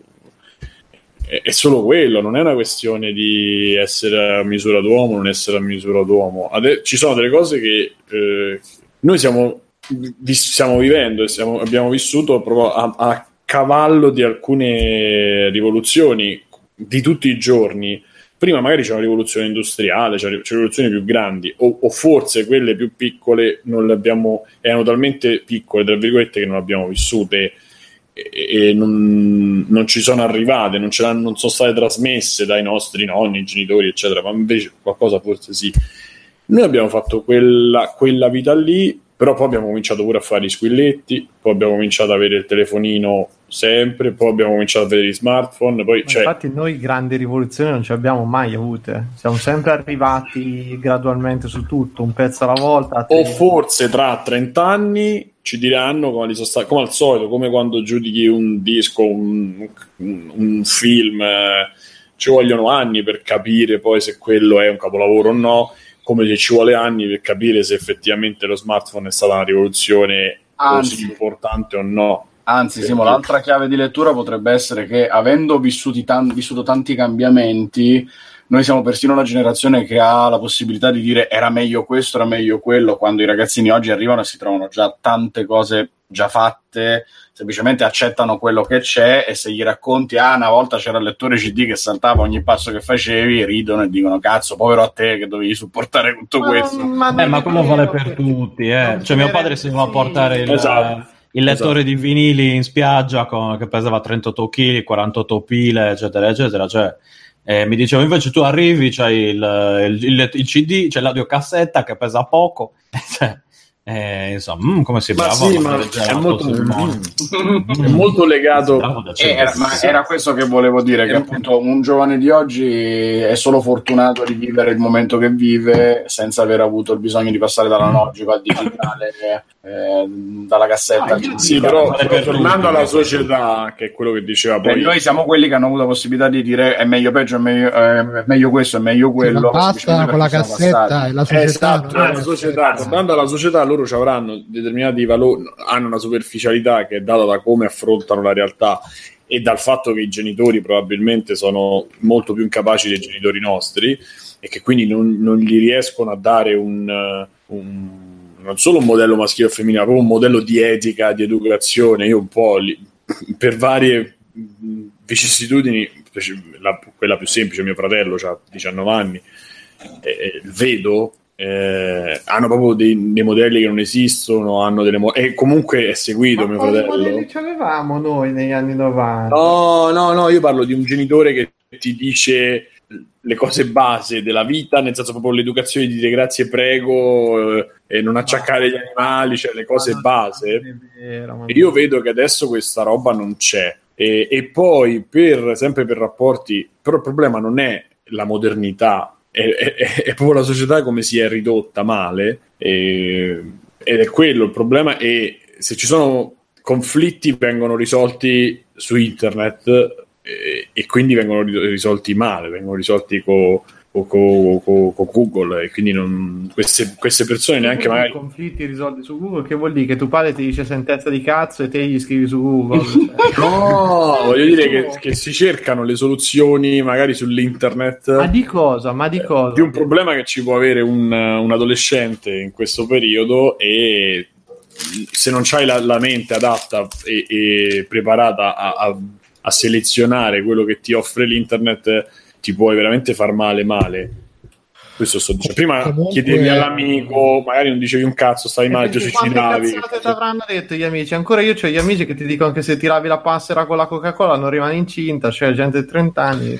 Sì, Mirko, sì. però sai cosa? Che um, eh, questo mi pare che l'avevo scritto in risposta sul gruppo, forse l'avevo detto in una di queste puntate, se l'ho già detto, perdonatemi. La differenza è che uh, rispetto ai nostri genitori noi avevamo la televisione che era più pervasiva, cioè i nostri genitori proprio avevano solamente riferimenti proprio sociali faccia a faccia quasi, no? quindi uh, la famiglia, i parenti, i vicini, si stava molto più per strada a giocare, contatto umano, eccetera, eccetera.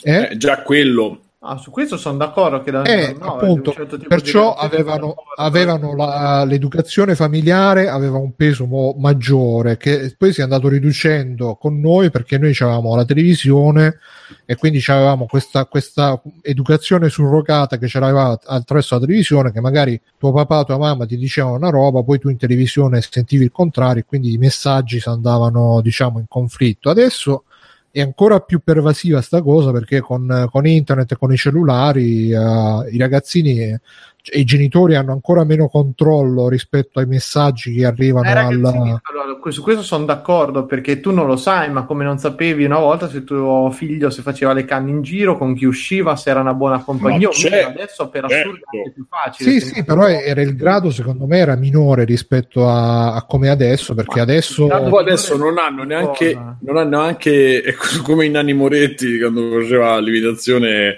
Max Thornton non ha neanche il senso né del pericolo né le ma anche la cosa stupida di, di, quando stai con uno più grande, che lo devi trattare come uno più grande, devi ah, portare, sì. e, non dico rispetto, proprio capire che se tu, parlo proprio di meccanismi semplici, se tu a 14 anni in secco così vai da uno di 16 alto, magari c'è due muscoli, una pizza la pì, questo non ce l'hanno perché vivono a casa, perché vivono in... Dice, ma che non c'è sto pro... per me non c'è. Dici? Che c'è un bullismo diffusissimo e tutte le prime robe che impari e mettete in guardia e sta attento e per cui la gente sì. abbassa, so... cioè c'ha la guardia Il bullismo c'è sempre stato. Appunto, quindi che cazzo te lo dice uno rosso, uno c'ha il cellulare che magari uno sovrappeso o il periodo dei ragazzi appunto, e allora che cazzo stai a dire? Sì, ma dai, ma c'è uguale, ma che la gente adesso non c'ha paura, cioè se mi dici che è pieno di rincoglioniti che attraversano la strada col cellulare in mano e non guardano la strada sono d'accordo perché ne vedi Questo uno, è un esempio. ogni due secondi, oppure noi, st- sì, ma poi quelli sono i ragazzini e noi stronzi che guidiamo col cellulare in mano, quindi chi è più deficiente? Noi che sì, ma lo faceva anche Bart Simpson comunque di cagare il cazzo a Bush, se ti siamo, ricordi. Ma siamo uguali, ragazzi, cioè, non è che ognuno ha i suoi difetti, ha le sue mongolaggini, cosa, manca il buonsenso sul fatto che le relazioni si siano ridotte, in realtà non è che si sono ridotte, sono cambiate perché adesso è molto più netta la faccenda. Se te vuoi uscire con una, glielo scrivi su Facebook e se ti risponde esci fine. Una volta devi starci a menare tutto, questo ha cambiato, sì, ma non è un bene o un male. Per me siamo troppo in un momento di passaggio di tutto in cui non è possibile dire o tirare somme di questi erano meglio, noi eravamo meglio, loro sono peggio rincoglioniti. No, no, no, ma io... è chiaro che agli occhi nostri tutti hanno dei comportamenti del cazzo, ma come noi ce li abbiamo da, per tante altre robe, cioè, non, boh, mm, non, so. non dico che noi siamo meglio, vedo che hanno proprio uno sbando, sono allo sbando ma no, ma questa è un l'idea. Sacco di cose. Io non lo so, vedo i ragazzini, io con mia figlia mi incazzo tutti con... i giorni. La tua figlia c'ha 5 anni. Aspetta, aspetta, però mi incazzo tutti i giorni perché non dice grazie, non saluta e queste cose. E vedo i genitori degli altri ragazzini all'asilo che sono nella stessa identica situazione. Viceversa, vedo i 14 anni che, 14 anni che mandano a fanculo tutti, però sono deficienti perché magari quando mandano a fanculo i vecchi, cosa che facevamo anche noi, a prendere per culo i vecchi o i disabili o ste robe, perché que- Jimmy lo Storpio c'eravamo tutti dentro le scuole e tutti per strada, lo vedevi a quello col uh, soprannome del cazzo, il poro disabile, lo prendevi per il culo. Adesso non hanno il buon coso di non riprenderlo, quindi non è cambiato un cazzo, che sono più deficienti perché magari le riprendono sta robe e non c'è ancora l'idea delle conseguenze di certe quello che sto perché? dicendo. Ma, perché? ma quello siamo dei rincoglioniti noi, cioè noi e i genitori nostri sono dei cazzo di rincoglioniti. Ma che ho detto io? Eh, vabbè. La prima cosa che ho detto è che que- capito, ma perché il genitore oggi non che... ha idea di quello che sta facendo. Ma non è che non ha idea, che nessuno ha idea, perché quando guardi la maggior parte di gente di 50-60 anni che scrive delle robe aberranti su internet, quelli sono dei cazzo di deficienti, che nessuno le scriverebbe queste cose, però è... la faccenda è questa, perché ancora non c'è quello, non c'è la, rendersi conto che certe cose hanno delle conseguenze, ehm, perché è internet, perché per i nostri genitori internet è una roba talmente astratta che quello che scrivi rimane lì, non si sa dove finisce, eccetera. Però un ragazzino che a 15 anni non si rende di questa cosa, che se metti le foto di, del tuo cazzo e possono girare, lo possono vedere tutti, sei deficiente anche te, dai, è stupidità da entrambe le parti, come, per, come sempre state, come sarà sempre. Sì, oh, Mirko, eh, appunto dico, però eh, prima questi pericoli non c'erano perché... Ma ce n'erano altri, Bruno, prima eh, sì, ma ce n'erano altri, però non c'era appunto questo pericolo così alla portata di tutti, anche di gente che magari un tempo non si metteva così tanto nei guai, adesso invece appunto basta che ti fai la foto al cazzo e rimani marchiato. Vabbè, oddio, eh beh, certo, certo, ma su questo sono d'accordo che cioè, però dovrebbe essere anche nostro dovere a volte, fonte di salvezza, mettere in guardia le persone e sì, cercare sì, cosa, però è tutto talmente incasinato, talmente buttato lì, per cui anche a volte non si capisce, vedi, uno fa una battuta e viene licenziato dal lavoro milionario, o uno fa delle robe, delle robe tremende e gli dicono, gli dicono manco sta zitto, ma gli mettono mi piace, cioè sei arrivato al paradosso totale, come cazzo fai a sapere adesso se, se volete la mia Mai, cioè, per me è cominciato a diventare difficile distinguere quello che è giusto da quello che è sbagliato. È questo che è un casino, perché certe cose che per me sono una cazzata totale, in realtà vanno bene e non ci sono problemi nel farle o nel cosa, le altre cose. Che cazzo ti devo dire? È molto più complicata. La, vai, vai. No, dico per me è molto più complicato trovare una linea di demarcazione tra quello che è giusto e quello che non è giusto. Noi a volte ci avevamo, cioè c'erano dei vecchi solo perché o delle persone solo perché erano anziane, ci trattavano di merda, noi che eravamo dei ragazzini e non gli potevi rispondere per sta cazzata del rispetto. Adesso secondo me se uno è maleducato fanno bene a rispondergli, però ci deve essere la motivazione. Non c'è più rispetto per gli anziani. Comunque dice Gonade che io e Simone ci siamo boldrinizzati, quindi attenzione. Va bene, va bene. Simone dai. è già un ex PDSino, quindi... Eh sì, PDSino. Ti ricordi Simone PDS? Mi ricordo, mi ricordo. ricordo. Eh, vabbè, dai, facciamo un po' di extra credits. Uh, vogliamo parlare di Disincanto, dove siete visti tutti, tranne sì, me. Vai. Che bellezza. Eh, vai, chi, chi ne vuole parlare? Ma Mirko, inizia tu. Vai, allora, eh, io l'ho finito la serie. Niente, vabbè, è uscito Disincanto, la, che ho scoperto la prima parte della, di una serie di... L'ha fatta bendato. Dovrebbe essere di Matt Groening che aveva fatto i Simpson e Futurama, giusto per quei due o tre che non conoscono. E niente, questo giro cambio d'ambientazione super drastico perché dopo Moderni, dopo il futuro con Futurama, si è passati al fantasy, però io l'ho trovato una delle cose veramente più mosce degli ultimi tempi. Nel senso che la storia è allora la differenza sostanziale è che non, non sono più episodi autoconclusivi, ma c'è una trama unica che prosegue nella, nella storia. E il problema non è tanto la trama, quanto secondo me è stato che non c'è mai qualcosa che realmente ti cattura. Non, io non ho provato niente per questi personaggi che sono simpatici, sono caratterizzati normale, abbastanza in maniera abbastanza tranquilla. Però la serie va avanti, io ho avuto fatica, cioè non man- l'ho guardata proprio per vedere nella speranza migliora, migliora, dai, che poi ne varrà la pena. E invece sono arrivato alla fine e dico sì, però potevo guardarmi guardarmi altro, sinceramente. Però mi sembra aver capito che questa è una, una sensazione un pochino generalizzata qua, o forse io sono stato quello un pochino più drastico, non so. No, la penso in maniera simile a te. Io ho visto i primi sei episodi e non riesco a capire cos'è esattamente che non funziona, cioè, o meglio, più o meno l'idea mia è che non, è, non, ha la verve che avevano i Simpson prima maniera, non ha la verve che aveva Futurama all'inizio, che pure Futurama... Che non avevano eh, Simpson prima maniera, perché le prime, prime dieci puntate sono inguardabili. Sì, no, vabbè, no, sì, comunque sì. facevano ridere, erano orrendi da vedere, eh, erano orrendi da vedere, ma facevano comunque ridere nel loro essere strani e beh, almeno avevano una caratterizzazione forte in qualche modo, poi poteva non piacerti, però c'era. Questo sembra molto generico, molto ancora grezzo. Non, Ma in realtà a volte si dà l'idea che spinge molto di più sul, sulla maturità, perché è pieno di battute sì, di sì. cattiveria. Sì, è più c'è... cattivo, c'è più sesso, c'è, c'è più morte. Questa battuta su tipo le mogli stanno a casa, gli mariti vanno a puttane, una roba del genere che sì, rinasce sì, sì. ma che cazzo. Ah, è molto momenti... in prima maniera. Eh, le forze comuni per i bambini. Sì, sì, quella è bellissima, molto. però poi affogato in un mare di noia e di... Sai, sai, secondo me il problema principale qual è? Protagon- la protagonista, come è scritta e come si comporta lei. Invece perché... secondo me, a me no, non ha dato fastidio, infatti... Invece a me ha dato molto fastidio perché è troppo canone, cioè nel senso poi alla fine è simpatico come personaggio, ma gli fanno fare le classiche cose da principessina Disney, ribelle. Ma e...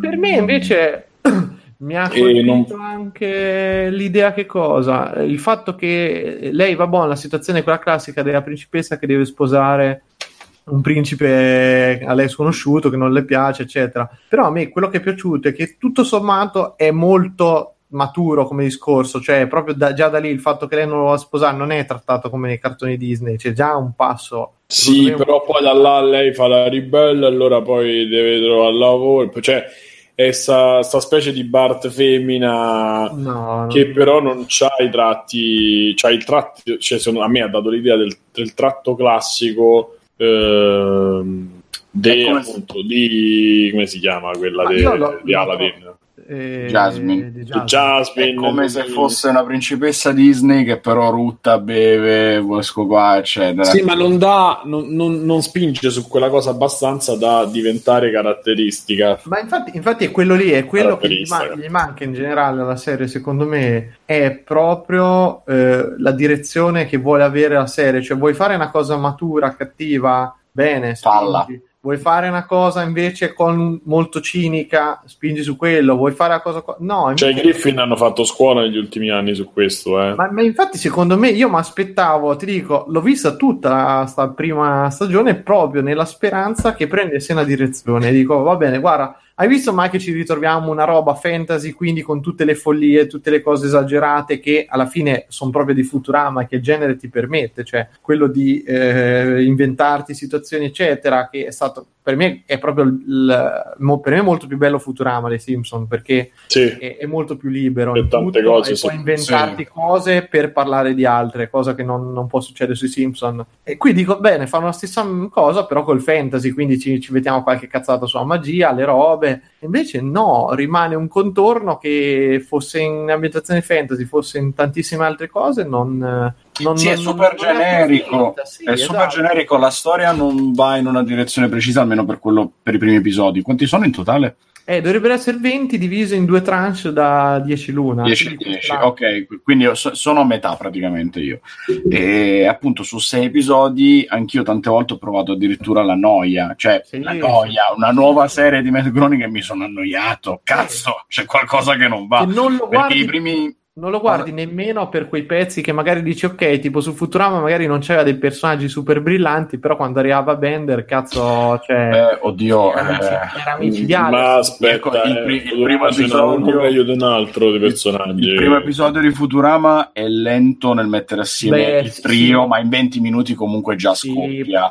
Sì, il secondo me... episodio è già fenomenale perché c'è Bender secondo che fa l'accompagnamento Futurama... con Blackjack e Squillo di Lusso sì, che ti fa no, ridere tutto l'episodio che secondo me Futurama ha messo troppi personaggi, molti totalmente inutili, cioè proprio boh stanno lì per lì, non so, a me se mi dici Zollberg, eccetera, sì, c'ha le sue gag. Le ma sue scusa, Zabrannigan con l'alieno, la cinese con la famiglia. la cinese è totalmente inutile ai fini della trama, cioè non... Della trama no, però... Ma no, ma è proprio uno di quei personaggi che a me non mi ha mai, poi magari sono io, che non mi ha mai detto un cazzo dall'inizio alla fine. Beh, lei inserisce diverse sottotrame e diverse gag non male, in realtà. Sì, eh. No, no, ma poi, esatto, però torniamo lì che funzionano. Qui c'ha, sono riusciti a schivare una cosa che è fare il clone, perché anche la, sia la principessa sì, è diverso, è diverso dalle serie Demon, esatto, sono personaggi che hanno il loro carattere, funzionano bene e tutto. Però poi cazzo, sta serie eh, non decolla mai, non decolla mai.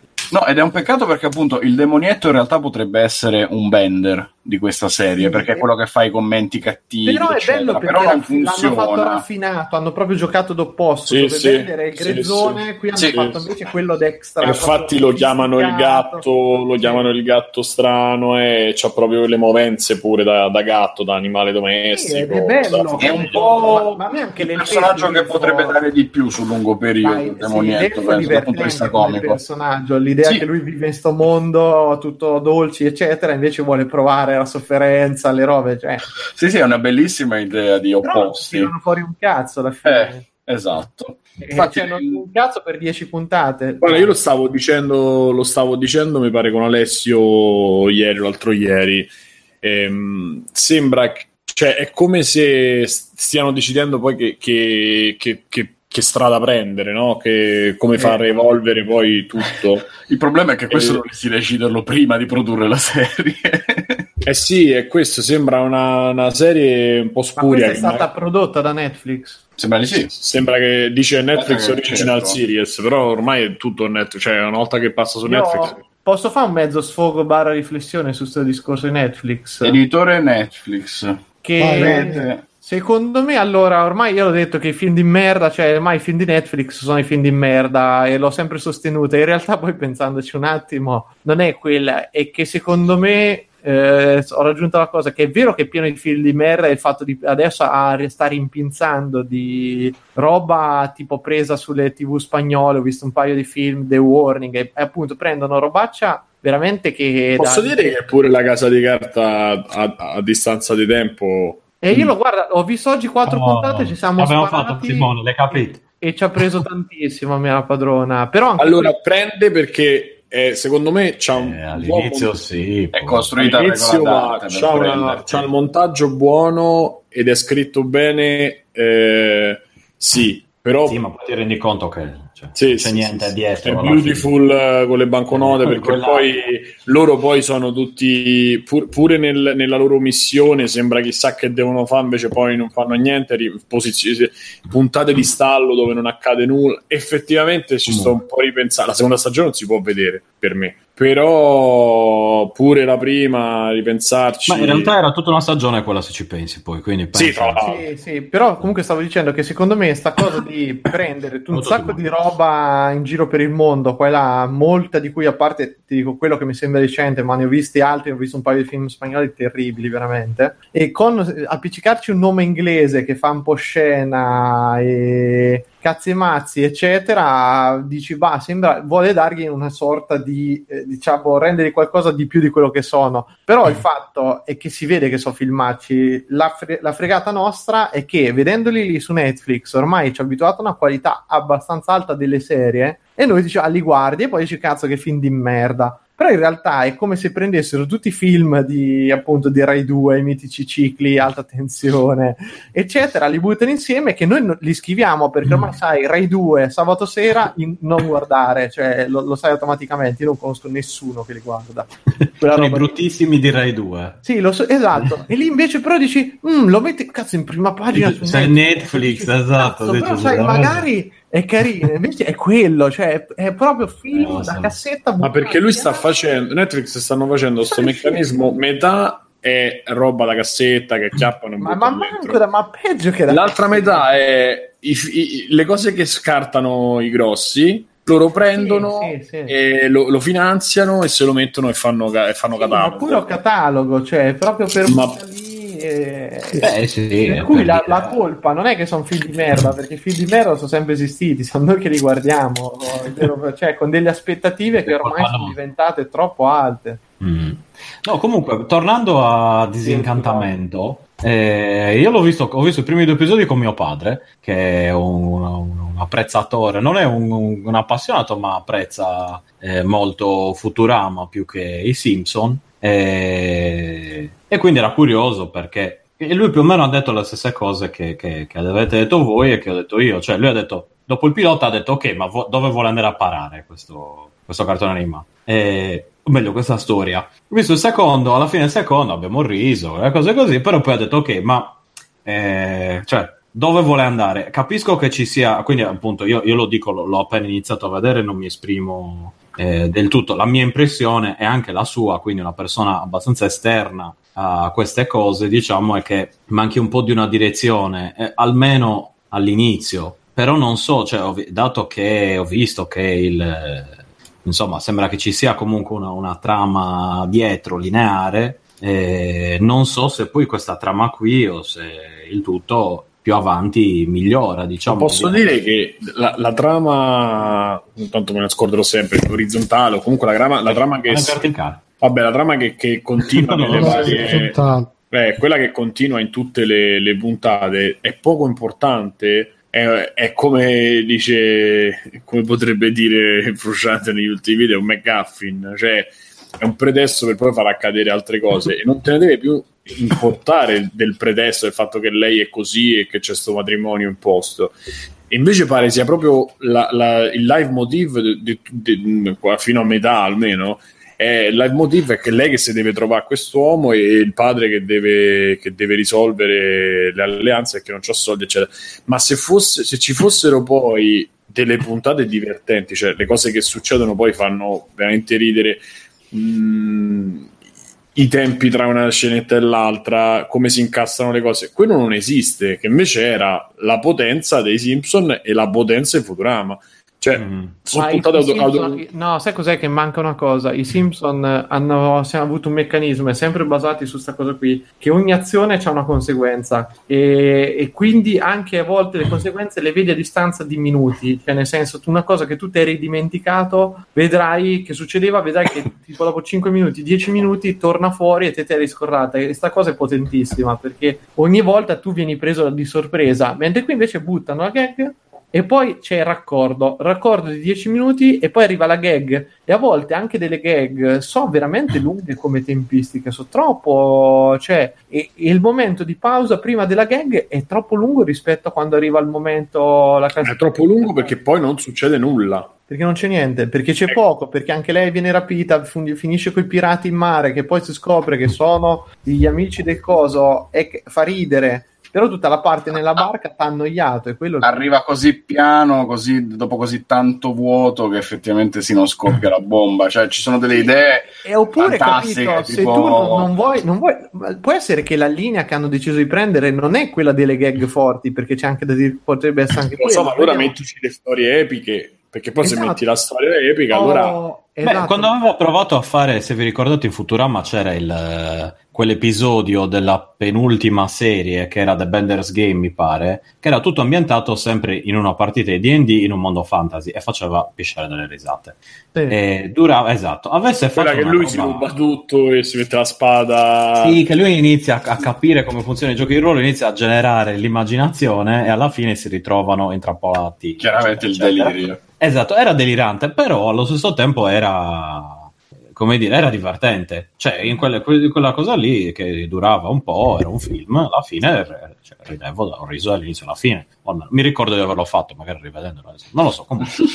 eh, ricordo di averlo fatto e, e quindi dico, le cose secondo me si possono fare. Non so se sia un problema di personaggi, non so se sia lui che ha perso. Chiaramente gli anni sono passati. Ma lui ha messo due firme da quello che. Mm. no, eh, aspetta, non aspetta, è... qui okay. c'è lui ed è eh, praticamente lui e l'altro scrittore che ha scritto un. Cohen, di... David Cohen. No, mi sa che non è, non è Cohen. È quello che aveva scritto eh, praticamente alcuni degli episodi, tipo quello da Venere Gommose che ha ucciso Mr. Mm. Barnes dei Simpsons. Ah, quelli, so. eh, quelli eh, oh, hai, capi- hai, capito? Non è eh. uno che, insomma, cioè... Però questa roba, cioè, se la mandi, io penso se la porti alla Fox, e forse è andata proprio così, cioè, se la porti alla Fox e vede il pilota, ma anche qualche puntata dopo, dici: Ma che cazzo? Ma... Sì, ma quella lì, vedi, ma c'è, c'è, c'è, il nome lì e quello può anche fare, capito? Ha fatto due cartoni in tutta la sua vita e tutti e due sono diventati. Ma secondo me eh... gli, man- gli, manca un pochino il cuore, cioè nel senso che poi sì, magari lo boh. trova, però gli manca che fu- Futurama, secondo me in generale, è sempre, c'è sempre una morale, c'è sempre una, una critica Beh, da qualche sì, parte. esatto, è tutta satira di cose sì. che Vabbè, già nel è... presente è portata al futuro, come c'era nei Simpson quando era più insomma sì, sì, in Futurama è il potere del, a volte del genere no? c'era il, puro, di genere c'era il puro intreccio di genere Fatto tavolino, cazzotto per cazzotto. E quindi eh. niente, comunque delusione, dai. No. Sì, eh, sì, per adesso io cioè, continuerò a guardarlo chiaramente. Ma voi avete perché... voglia, io non ho voglia di continuare a guardarlo. Dico. Io ho visto due episodi, quindi... avendo Netflix una volta che esce la seconda stagione, eh, ma torniamo lì, c'è talmente tanta merda da guardare che... Cioè... Questo è vero, però è il caso di sindrome di Stoccolma in cui guardi un qualcosa di un autore che hai tanto amato da costringerti Ma... a vedere anche un'opera nuova brutta solo perché ce la fai. Io voglio finire. Io no, dico che finire per avere un parere completo, diciamo. Mentre vedevo questo, io sto all'ottava puntata, mi sembra. mentre vedevo questo, ho interrotto e ho fatto altro. Cioè, invece di stare preso come. Io guarda, uh, ti dico, sì, infatti, quello Io ho ripreso Better Call Saul ed è ho ripreso tutta la. mi mancava tutta la Vabbè, terza. Sono, sono della... No, sto dicendo. Comunque ah, io mi sono che me li sono bevuti uno dopo l'altro. Quest... e manco oltre la prima sono arrivato con quello.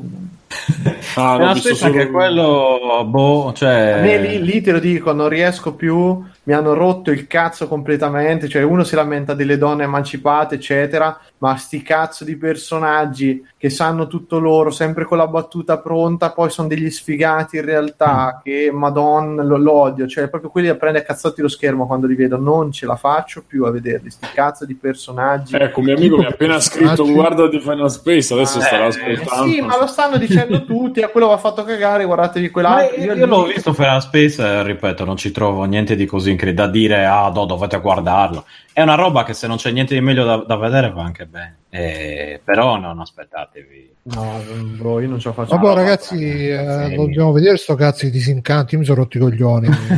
L'illusione di illudendo quindi sconsigliato solo sentirmi parlare. Che poi, ah, tra l'altro, questa sì. è tipo la prima serie di, di Matt Groening che ha una trama orizzontale, da quello sì, che ho capito.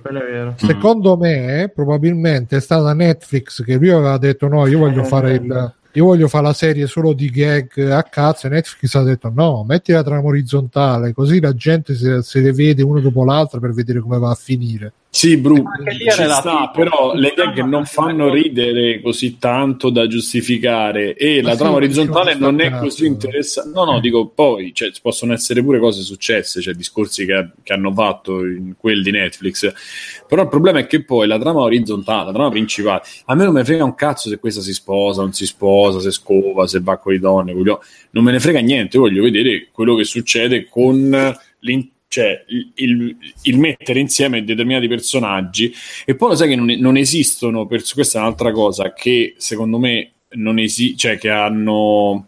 Eh, che, li, che, differenzia questa serie dalle, da Futurama e dei Simpson. Non esistono i personaggi comprimari caratteristici e caratteristi, cioè non c'è Winchester, non c'è Quimby, non c'è Apu, e anche tutto quello che succede. Non è che nella cittadina c'è il mercante che c'ha eh, ma è una serie più piccola Simo non è, sì, cioè, però roba, devi... e Futurama sono cose che erano previste per essere gigantesche mentre invece questa mi sembra più Beh, una roba sì, sì, sì però quello che voglio dire Ste, pure, pure quelli che lavorano per il re che mm-hmm. sono il negro, quello con i tre occhi che poi e, eh, e l'altro è il mago, non sono caratterizzati, non esistono cioè, se viene Perché quello, tutto su, su, quei due, capi? Cioè, tutto su quei due, scusa, su quei su, tre alla fine. Appunto, eh, però come... questo tu li devi fare interagire con altre persone che io però posso, cioè, mi, mi non che mi aspetto mm, qualcosa, però che imparo ad apprezzare. Fosse... Invece buttano sempre personaggi nuovi, vichinghi, no, il, infatti, no, il. È come se fosse una partita di Dungeons and Dragons, Simo. Quindi il tu problema... hai quei personaggi fissi. No, il, problema è che tre, il problema è che i tre non sono il motore degli eventi, loro sono sempre in balia di qualcos'altro, è sempre qualcuno che decide per loro, li trascina in qualcosa.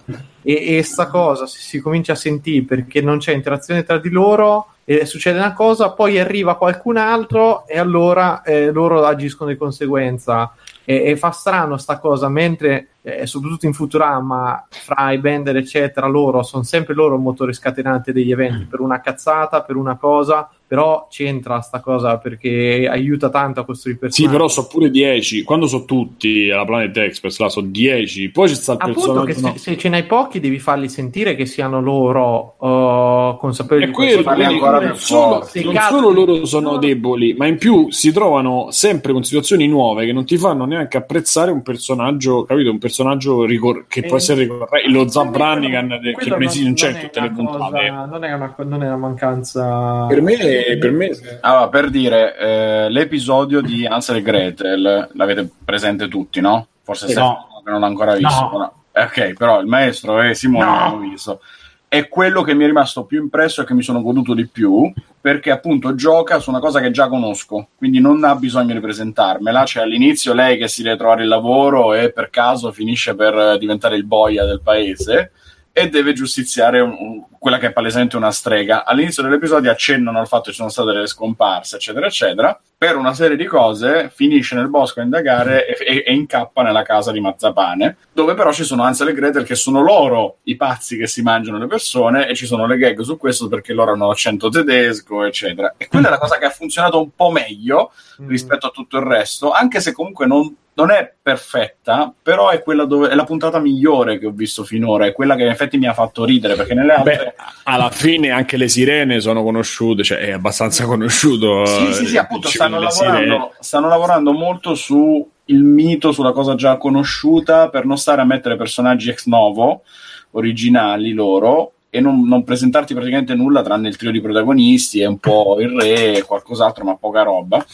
E poi appunto il problema è che comunque il meccanismo comico funziona male, non funziona perfettamente e quindi non, non ti interessa la storia, non ti interessano i personaggi, ridi poco e quindi non funziona. Molto bella l'entrata in scena dei vichinghi, però. Eh? Sì, Adesso metteremo vabbè, con i nostri passi di danza. Comunque, stavo vedendo qua su Netflix uh, e mi è capitato tra le, che sapete quando fai una ricerca su Netflix non ti trova quello che cerchi però ti fa vedere tutto il resto sì. eh, c'è per esempio Family Guy se uno fa i Griffin no? se uno fa il confronto come state dicendo voi proprio è da dormire invece Family Guy ogni puntata sono gag bom bom bom bom bom una dietro l'altra che top, proprio... top i Griffin ormai sono top però i Griffin, ma anche American Dead, uh, mm. hanno un ritmo incredibile, no, indiavolato. Cioè, eh, ma semplicemente il confronto con l'opera precedente che è Futurama è, è impari perché già i primissimi episodi di Futurama, per quanto grezzi, per quanto comunque un po' più lenti, eccetera,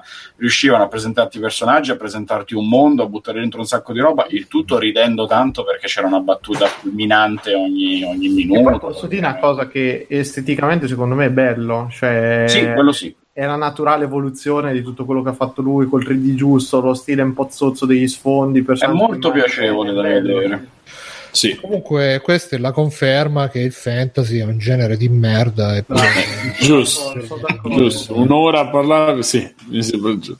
Eh, si muove il Signore degli Anelli, Disincanto, eh, sono due prove inconfutabili che è un genere che che dovrebbe essere eliminato dalla faccia della terra. Va bene, io direi che se non c'è altro da dire possiamo andare avanti. Vi faccio, ve li faccio io due extra credits al volo. Uh, uno è Yakuza 0 che l'ho iniziato a giocare e mi sono fatto qua una, uno schemino di robe da dire. Allora, tecnicamente... Cioè, scusa, Bruno, lo 0 è il Kiwami, no? No, no è... lo 0 è lo 0. Io c'ho quello... Kiwami sarebbe Yakuza 1. Cazzo, ah, okay. Yakuza 0 e Yakuza 0. Poi c'è Yakuza 1 che sarebbe Kiwami, poi Kiwami 2 che sarebbe il 2 e okay. ci siamo capiti. Basta che togli Kiwami ed è il remake del numero a cui si riferisce. Mm-hmm. E allora, tecnicamente c'ha alti e bassi, nel senso che le facce dei protagonisti sono micidiali, poi hanno quelle caratterizzazioni da mafia giapponese top, però poi quando vai tipo i personaggi in mezzo alla strada no, eh, ma anche il fatto che cammini e non puoi alzare lo sguardo perché evidentemente non c'avevano i soldi per fare i palazzi interi, quindi puoi vedere solo prima, fino al primo piano e così così. E vabbè, il combattimento l'ho trovato è semplice ma è soddisfacente secondo me non come dice Beggio che dice eh, che schifo invece è molto micidiale anche perché fai un sacco di figate che tipo prendi la capa di uno la sbatti contro il muro oppure fai 100.000 colpi di occulto. Poi c'hai diversi stili di combattimento che puoi eh, alternare. Bruno ma dopo la 150esima volta che faccio il colpo di occulto e sbatto la testa al tizio cioè, mi rompo anche le palle. Ah, cioè, io su, su, su tutte quelle ore di gioco più che io altro. ho giocato il Kiwami una decina d'ore e il combattimento è l'unica parte che salvo. Per il resto, sì, infatti, Biggio, io ho tutta la storia, ma il combattimento. Biggio, ma perché tu non sei, non sei, professionista? Tu farai sempre la stessa eh, combo, no. grazie che ti rompi i coglioni. No, no, no, no. Ma anche se sei arti marziali, fai tutte le cose alternate, le combo mm. e ti diverti tu invece stai là eh, quadrato quadrato quadrato poi cioè, no, no, ci provo a cioè, le faccio anche un po' di comodo mi metto lì poi, poi mi rompo i coglioni e cerco poi, di fare quella più efficace. poi c'è la cosa bella che lui praticamente cioè, all- allora all'inizio all'inizio è veramente una, una, proprio prendere la grattugia del formaggio mettersela sui coglioni e cominciare a ravanare e, e, e l'inizio è veramente così perché inizia arriva l'amico e dice ciao dai, seguimi. Per fortuna puoi seguirlo premendo RT senza bisogno di andarci a prendere, ma è l'unica cosa buona perché inizia e, in- incominci che prima ti porta al bar, poi ti porta al karaoke, poi ti porta al vicolo e ti, ti, porta prima al vicolo dove devi imparare a tirare i pugni, poi ti porta al vicolo dove devi imparare a, a fare le parate, poi ti porta al vicolo dove devi imparare a fare schivate. Sono passate tre ore, arriva al karaoke, si è, fatto, si è sfrantumato le palle sì. È un po' lento, quello, quello lo dissi anche io a suo tempo, è un pochino lento inizia. L'inizio veramente a me, però poi ci prendi il ritmo ed è micidiale perché cioè, l'ambiente è piccolino, però tu sei proprio il cristianone che va in giro in mezzo alla città, risolvi i problemi di tutti ed è bello perché non ci stanno le... Non è come GTA e giochi Ubisoft che ci stanno mille icone che devi andare, mo un'icona qua, cioè tu giri e magari ti trovi quelli che stanno menando al tizio, intervieni, e, e dicevo che cazzo vuoi no? Tutto in giapponese oh con yara e tu vai là e... sì sì tutte quelle robe alla giapponese vai là li meni e poi il tizio che salva e poi il bello è che dopo che li hai menate le persone eh, non è che spariscono, rimangono là in ginocchio che dicono oh, sei troppo forte, sei troppo forte. E tu là no, tutto impettito che cammini e poi ci stanno queste quest che appaiono un po', un po casualmente, un po' no, e, e, sono omicidiali. Sono proprio le quest tipo proprio Mamma Santissima, Mario Merola che va a, recuperare la, statuetta della Madonna. Sono così. Hanno quelle statue là, eh, quelle statue, quelle, quelle storie là, e, e tipo ce n'è una bellissima all'inizio che dicevo pure a Biggio l'altra sera che c'è, c'è, la fila per comprare il gioco, l'ultimo gioco, il videogioco uscito, e c'è il bambino che ti metti a parlare in fila e dice: Ah, lo sai, sto, sto qua in fila perché mio papà. Eh, no, non è potuto venire con me perché deve lavorare tanto. Io mi sono messo qua in fila da stamattina per comprare. Lui si compra il videogioco e glielo frega un ragazzino più grande. E tu ti metti a inseguire il ragazzino più grande. Poi a lui glielo frega un altro ragazzino un po' più grande, ti metti a inseguire quell'altro. E poi glielo frega un adulto, ti metti a inseguire l'adulto vai, gli dai mazzate all'adulto e alla fine fa no questo l'avevo preso per mio figlio. E poi dici ma tu non sarai mica il padre di ah sì eh. arriva il figlio e fa papà papà. E, e, fa, e fa papà papà ma lo conosci questo signore? E lui fa ha capito tutto lui. E fa sì sì io e tuo padre siamo amici stavo proprio dicendo questo gioco quanto è bello no? E tu là ti senti veramente che hai risolto l'umanità eh, ci stanno anche le robe de- dei nemici che diventano amici proprio super giapponese eh, ed è un gioco per uomini l- l'ho detto pure quello che eh, eh, sì ci stanno proprio quelle cose da uomini che, che, che prima, ti, prima, fai ammazzate però poi diventi amico perché quando fai ammazzate poi ti capisci meglio con le persone quindi e, e, c'è tutta l'introduzione del secondo personaggio che poi sono arrivato fino a lì. C'ha, c'ha, oltre all'inizio lentissimo c'è anche questa cosa che ogni tanto parte la cutscene e dura magari due ore e non è che dici puoi salvare torni dopo ah, è veramente micidiale quelle parti eh. mm. a- anche perché non puoi salvare in qualunque posto devi andare nella cabina telefonica a salvare e, e... le Kiwami hanno messo cioè l'hanno messo normale salvi dove ti pare sì, lì quando c'è parte le cazzine capisci tutta la sofferenza del popolo giapponese, proprio ti medesimi nel sacrificio, sofferenza, perché ma... E io comunque sono arrivato al, al, punto che viene introdotto il secondo personaggio, quello con la benda sull'occhio, e sì, c'ha proprio c'ha un'introduzione micidiale che, che, che, lui gestisce il locale e c'è lo Yakuza che gli sta, sta dando fastidio e lui arriva e risolve la situazione proprio in una maniera che, che veramente da, da, eh, mi sono alzato, mi sono messo a applaudire, bravo, bravo, bravissimo, perché c'ha proprio quelle soluzioni che dice la parola giusta, fa la cosa giusta, alla fine diventa amico, è bellissimo, bellissimo. Però... Vedrai dopo, caro Bruno, perché appunto eh, in realtà adesso è tutto, è tutto, tranquillo, tra virgolette, poi... È... Il problema è che appunto è un gioco che quando ci devi giocare devi trovare il tempo e ti ci devi mettere perché appunto eh, non puoi giocarlo, dici faccio una partitina, vado un po' avanti, eh, perché appunto di parte magari la cutscene di tre ore è un casino. E poi oltre a questo, sempre a proposito di robe solo per uomini, ho incominciato a vedermi una serie che mi ero scaricato tanto tempo fa, però l'ho incominciato a vedere solo adesso, The Oz. Non so se qualcuno di voi la conosce, praticamente è una serie di... Solo per la parodia dei Griffin. È bravo, è praticamente Beautiful coi carcerati. È... E quindi è una serie ambientata in questo carcere. E, e racconta. Ah, no, aspetta, Oz. Sì. Quello ah, Oz, anche, sì, è, anche tu non avevi capito The Oz. Sì, e, e dicevo, che cazzo è The, The, The Oz pensavo Oz il, il giuramento. Oz Oz Oz. Oz. Oz. Voi l'avete già eh, ok. Sì, sì, io, sì, io la, la guardavo su Forse non si chiamava neanche Sky al tempo, mi sa che era ancora di più. Perché da- davano quello e Six Feet Under, se non mi sbaglio. Esatto. Bravo, sì. E trasmettevano a satellite e la guarda, mi pare che era della HBO. Sì, di HBO. Sì, sì, HBO. E... Eh, ah, bomba, sì, al tempo mitica. A me era piaciuta un sacco. Allora. No, ma... L'ho anche rivista tutta un paio di volte, quindi... No, ma anche adesso è, una serie degli anni 90 e quindi ci sono un sacco di facce, facce conosciute. Ci sta il, il, tizio di Matrix, quello che faceva l'operatore con le treccine, mm. che c'ha, c'è una parte che onestamente non, spero che dopo lo tolga. Il narratore, no? Sì, sì, sì, eh, mi sta un po' sul cazzo che arriva ma, fa... Lascialo fare. Mm, dici. Poi eh, ci sta... Lascialo lavorare Bruno, appena arrivato ci sta Mister Eco, quello di Lost, che fa la parte del sì, fa Adebisi. Adebisi. Come cazzo si chiama? E lui come si chiama la sua puttana? Non mi ricordo, ma no, cioè, in Oz era, era un personaggio fuori. con gli occhialini. Sì, eh, cioè... non che non ci sono ancora arrivato. Mi sono eh, no, no, è uno dei carcerati lì all'inizio, quello più debole di tutto, Bircher forse. Ah, mm. sì, no, ma lui poi diventa la, la puttana di cosa? Ah, di, sì, sì, sì. Di, come si chiama? Quello di, che ha fatto anche Spider-Man, Jonah Jameson. vabbè, c'è pure quello. Comunque, il e... nazista. Sì, esatto, sì, esatto. Eh.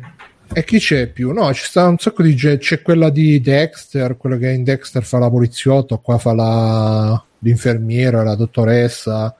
È figo, dai, è figo perché alla fine su quelle storie non è alla Mary per sempre, cioè non è a livello di Mary per sempre, ragazzi fuori, perché quello è proprio un livello di disperazione totale, quindi è un po' l'americanata. Da un certo quante, quante ne hai viste, Bruno? Ho, ho, finito tutta la prima serie e sono arrivato all'inizio della seconda. Eh no, da, dagli tempo perché poi vedrai altro che Mary per sempre. Dici?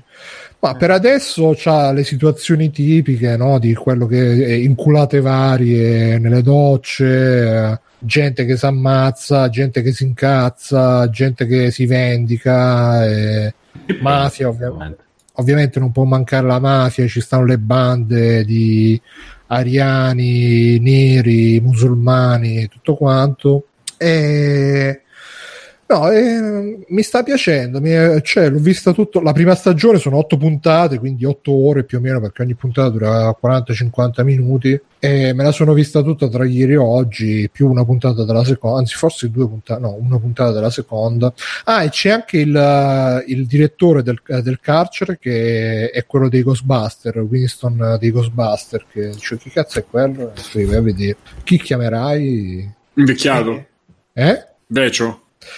Eh, no, è invecchiato, no, è invecchiato bene. Ci avrà 20 anni, no, 20 anni, no, 15 anni ce l'avrà la serie. Eh. Sì, sì, però... Ah, beh, effettivamente sì. Però sta messo bene, cioè non, non, è, non è decaduto almeno appunto in quella è un po' anni 90 per certe cose appunto lui che fa il narratore è molto anni 90 secondo me è un po' Mm. Però per il resto, ah, c'è anche quello che in uh, eh, Mr. Ro- c'è il cinese che in Mr. Robot fa l'hacker uh, b trisessuale. Eh, c- ci sono tutti, tutta gente che poi ha fatto carriera, diciamo, o che stava iniziando a fare carriera.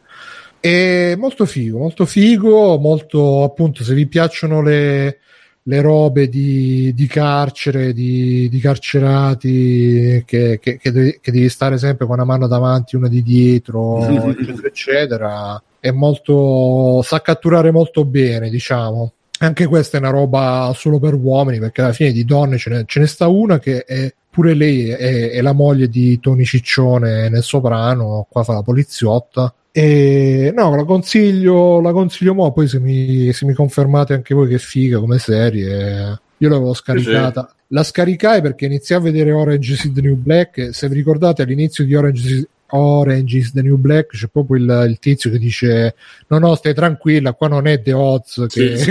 che ci ammazziamo tutti tra di noi no seco- secondo me mi pare sono 5 serie se non mi sbaglio eh, e... sì o forse 8 proprio no addirittura ammazza 80 e io me la ricordo come una delle poche serie che ha veramente un crescendo, cioè di serie in serie aumenta sempre più, aumenta sempre di più e c'ha delle scene che minchia me le ricordo ancora oggi proprio perché era, forse adesso magari sembra anche un po' ingenua, però... Sì, serie sono, sì. E, se, eh, perché erano proprio pesanti, ma proprio cioè, l- ti fa passare. Secondo me, quelle cose molto istituite che Orange is the New Black quasi ti fa venire voglia di andare in galera perché pieno di donne si leccano. guarda, vanno, guarda, in giro, vanno in giro. Io sto andando, mi sto, non so se Stai informandoti su come andare in galera?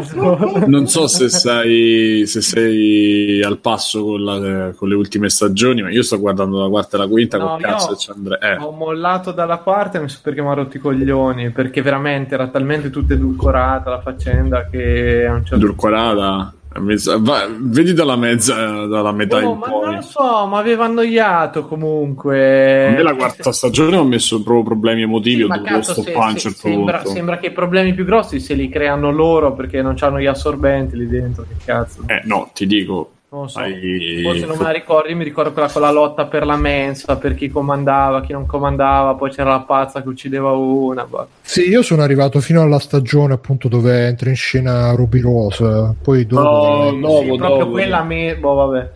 No, e... quella infatti poi come personaggio pure non c'aveva veramente un cazzo da dire Ruby Rose.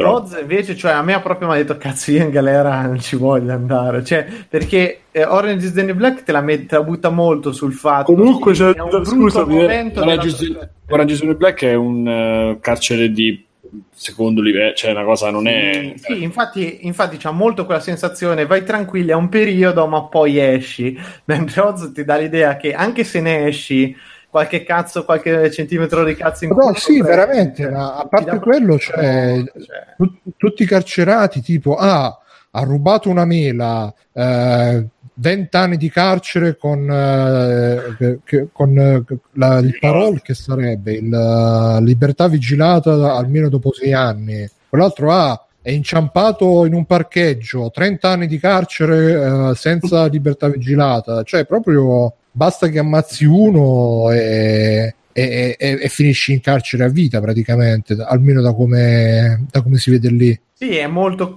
pesante, cioè insomma la vita del carcere non è... Dici, basta che ammazzi uno, non so cos'altro devi fare per finire in galera. e adesso non si può neanche ammazzare la gente, dove cioè, andremo a finire? Non so come funzioni qua in Italia, però... Eh, Ma gu- guarda, qua... sempre su Netflix c'è una serie di documentari su, non sulla vita in carcere, ma che analizzavano, adesso cazzo non me lo ricordo come si chiamava, in cui c'era, c'era la vita in carcere, però c'è anche una parte in cui parlava del sistema giudiziario americano che è molto peso, molto più peso del nostro, cioè nel giudicare, nel condannare, si va super, cioè proprio su, su pesantissimo. E delle robe che effettivamente da noi tutto sommato passi, non dico abbastanza liscia, lì è considerata la stregua proprio veramente l'omicidio, c'ha altre due o tre cose che dici minchia, ma poi non possono essere considerate cioè, uguali. tipo quello appunto quello con gli occhialini che alla fine ha messo sotto una ragazzina perché guidava ubriaco, tipo gli danno 12-20 ah, anni. Ah, sì, sì, sì. In Italia credo che se metti, metti, sotto uno al massimo c'hai 5-6 anni, credo. Mm, no, no, se metti sotto uno diventi, fondi, un, fondi un partito popolare. Ma vaffanculo. Ah, Ai, mamma mia. E... No, lì parlava della fase degli interrogatori, poi, cioè proprio la parte dell'iter giudiziario che è molto più rapido, ma perché anche le, le indagini vengono fatte in realtà in maniera a volte molto molto sommaria ed è tutto in mano ai detective, che a me facciamo un po' ridere sta roba, mm. però in realtà dice che a seconda dei detective molte volte devono portare a casa una serie veramente di casi chiusi e quindi chi beccano beccano, eh? cioè basta che si aggrappano a una piccola cosa e ti buttano dentro, insomma, cioè, diciamo che ti fa un po' rivalutare il sistema giudiziario italiano che tanto critichiamo, ma forse alla fine non è così, non è proprio il peggiore. È, è un po' più, più, sfumato il nostro, più articolato, loro invece... Forse anche troppo, però lì è, eh. sì, lì molto netto. Comunque, Oz, The Oz, eh, consigliato. Se non l'avete, mi sa che io sono uno dei pochi che non se l'è vista ancora, però ve lo consiglio se non ve lo siete visto neanche voi. Eh, vabbè, chi, chi, chi c'ha extra credits? Da... Beh, Stefano, se c'ha da dire una cosa pure lui, così. Sì, Stefano, se volevimo parlare, no, io mi sa che visto l'orario schippo i miei extra credits per accorciare i tempi. Tanto li fa qualcun altro, fallo eh, vabbè, uno fatto, due, No, non ti preoccupare, no, non ti preoccupare. Stefano, falla io. credits. no, no, cazzo, non fare complimenti. Lasciami in fa. No, non voglio andare a scuola, ma lasciami dormire 5 minuti. Co- come avesse detto. E... Ah no, aspetta, aspetta, c'era... ci chiedevano in chat prima Simone di esprimerti su Fra Quintale, che non avevi parlato. Ne ho parlato in Piazza Umarella. Su Peppe Quintale? E, e te chi sei? sei Peppe Quintale. E... Allora, ne ho parlato su Piazza Umarella. Il disco si chiama sono Lungolinea, che è praticamente la riedizione del disco con l'introduzione di singoli passati, vecchi, migliori, peggiori, eccetera. Eh, diciamo che del panorama, non so se, se posso dire indie, insomma, questo ragazzo fa un genere che è tra il rap, l'indie e il funky, insomma, si potrebbe accostare a Willy Peyote più o meno, se avete un po' intuito, e, e, e di Milano, abbastanza sicuro sono. E la, allora, a me disco appunto Solongolina è la riedizione con i singoli pure più vecchi. Uh, parlano quasi tutti d'amore praticamente di storie o finite o iniziate o durante sono le fasi dell'amore. Non so se con la stessa persona o con, con persone diverse. E poi ci sono anche altre 3-4 testi una dedicata diciamo alla, alla, alla città. E non so se a Milano. Vabbè comunque una dedicata alla città una dedicata mm, a se, cioè una cosa introspezione, un po' più introspettive. Diciamo che comunque il filone del testo, il filone ehm, delle tematiche è quello di questi indie qua. Quindi simile a Calcutta, simile a eh, chi ci sta, un po' i cani, qualcosa. Eh, si schiera insomma, su, questa, su questo fronte, però a differenza loro utilizza comunque il, um, eh, rimane legato al rap, un po' all'elettronica, al funky, al soul, insomma si discosta rispetto a loro questo, che loro magari sono un po' più punk oppure un po' più semplicemente musica leggera italiana come musica E invece qua gli arrangiamenti sono elettronici e sono nell'ambiente del rap, diciamo, nell'ambito della black, della black music. Uh, lui devo dire che c'è anche abbastanza, cioè canta, canticchia, non è che fa proprio evoluzioni, però insomma non male, i testi, che, che devo dire, Pff, a, a, me è piaciuto tanto perché eh, anche lui usa immagini semplici però nel, allo stesso tempo complesse o comunque che arrivano, sono immagini che arrivano eh, subito. E non intricate come quelle Calcutta, che alcune sembra quasi che non abbiano proprio senso, secondo me spesso neanche ce l'hanno. Qui, qui c'è tutto, cioè, è la scuola pure di Subsonica, non so, per farvi capire un po' l'ambito. Sì, sì, sì, mh, mm, quella roba lì, siete che lui è più grande di Calcutta, eh, più o meno penso ci abbia 33-34 anni, suppongo, insomma non sia piccolissimo. E, e se è piccolo è un vecchio inside perché ha sentito un sacco di roba che abbiamo sentito, che condivide musicalmente a livello italiano quello che abbiamo sentito pure noi, o che ho sentito pure io.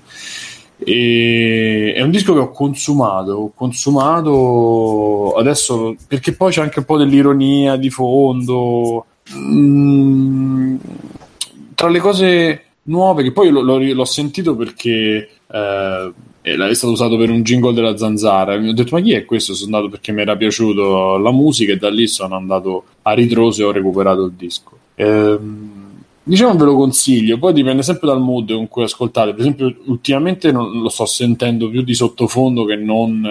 Eh, cioè, perché magari c'è il motivetto che mi piace, eccetera. Poi c'è la sera che state tornando a casa col buio, la notte così un po' malinconici, allora ci sta tutto perché comunque è piacevole. Però appunto ci, anche nella canzone più triste, per esempio c'è Cratere che è uno dei, delle hit, diciamo, la musica è molto allegra, è molto piacevole, il testo assolutamente no, e questo stridio, questa, questa eh, dissonanza è, è bella a me, a me questo tipo di cose piace molto. E, ehm, poi c'è Gravità, che è un altro singolo che è proprio d'amore, super amore, col video che ha fatto lui con la fidanzata o con l'ex, non lo so, a Fuerteventura. Cioè, bello, bello, secondo me non, anche lì come, come liriche molto, interess- molto interessante. Mi è piaciuto tanto, molto interessante, no. E, poi ci sta... Si ha che è quella che hanno usato per che pure quella ironica all'articolo 31 ma eh, A era di Francesco Salvi scusa eh. no sì A Ah, avesse una cover della canzone di Francesco Salvi. No, lì sarebbe stato un nuovo Dio. Se faceva la cover di Francesco Salvi, lo, lo, lo compravo il disco. Eh, sì, sì, sì. E, e, niente, quindi diciamo che tra tutto quello che c'è ve lo, ve lo, consiglio. Poi chiaramente in chat mi staranno infamando, dicendo no, cosa, disco di merda. Basta. Poi eh, io avrei potuto usare questo tempo per parlare dei Guardiani della Galassia, ma eh, d'altronde, eh, alla prossima. Alla prossima. Vabbè, Alessio, ci vuoi fare extra veloce, poi chiudiamo? No, giusto due parole su Ant-Man 2, visto ah! che da poco e... Ah! Le parole sono proprio due, è un film carino, punto. Mm.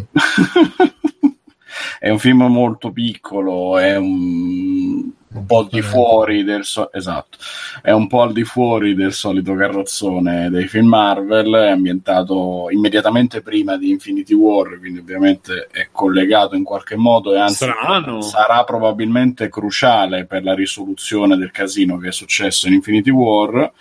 Eh, è tutto giocato sui protagonisti, quindi su, su Scott, su Hank Pym eh, e la figlia, e ovviamente questa missione di salvataggio che è palese già dal trailer. Mh, viene fatta nei confronti della, eh, della moglie di Hank Pym che è sparita nel mondo, nell'universo quantico, eh, quando facevano i primi esperimenti da giovani.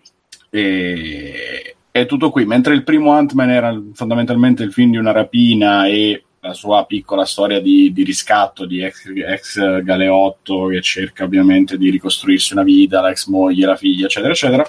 Il secondo è tutto giocato su, su questo salvataggio e quindi c'è molto meno spazio in realtà per eh, l'evoluzione dei personaggi, è tutto un divertimento così che dura quel suo paio d'orette con l'azione, con le battutine, niente di, niente di esagerato, anzi ci sono poi tutta la serie di comprimari della banda sua di, di Scott che sono eh, molto molto divertenti, si erano visti già nel primo con ehm, soprattutto, oddio, non mi ricordo il nome, l'attore messicano che faceva i riassunti, insomma se avete visto il primo Ant-Man ce l'avrete ben presente quando racconta le cose che si perde, eccetera, Michael fa molto Pegna. ridere. Michael Pegna è bravissimo. Un altro che ammazzerei proprio. No, dai, lui mi fa crepare a fare quella parte. Poi vabbè, giusto quei dieci minuti, perché se va avanti tutto due ore così, no, ma quei dieci minuti li vale. Eh, qui non fa la stessa cosa, ovviamente, però insomma Così è un filmetto carino, giusto per passare il tempo con, eh, con le scene d'azione, perché appunto lo potete vedere anche slegato da, dai Marvel. Poi ovviamente eh, vi, vi, perdete qualcosa se non vedete gli altri film, eh, eccetera, eccetera, come al solito. Ma anche semplicemente per andare a vedere qualcosa al cinema ad agosto va benissimo. Sette. Va, va bene, va bene, va bene. Allora, Ant-Man, eh, anche due l'abbiamo tolto di mezzo e niente ragazzi uh, direi che così con questa mestizia possiamo chiudere anche questa puntata la numero 305 di Free Playing uh, mezzanotte e un quarto quindi un po' tardino e un po' prestino a seconda dei punti di vista. Niente io sono stato Bruno Barbera come c'è stato Simone Cognome ciao ciao Simone. ragazzi. Ciao Simone. Ciao. E, maestro Mirko. Ciao ragazzi ciao a tutti Ciao a tutti, Alessio. Ciao. Simone, eh, scusa Stefano. Ciao a tutti, ciao ragazzi. Grazie come sempre a Backsoft che ci cura la diretta, grazie che è stato in chat con noi. Ricordate settimana prossima super, super speciale sulla Gamescom con l'ospite, sor- con l'inviato a sorpresa.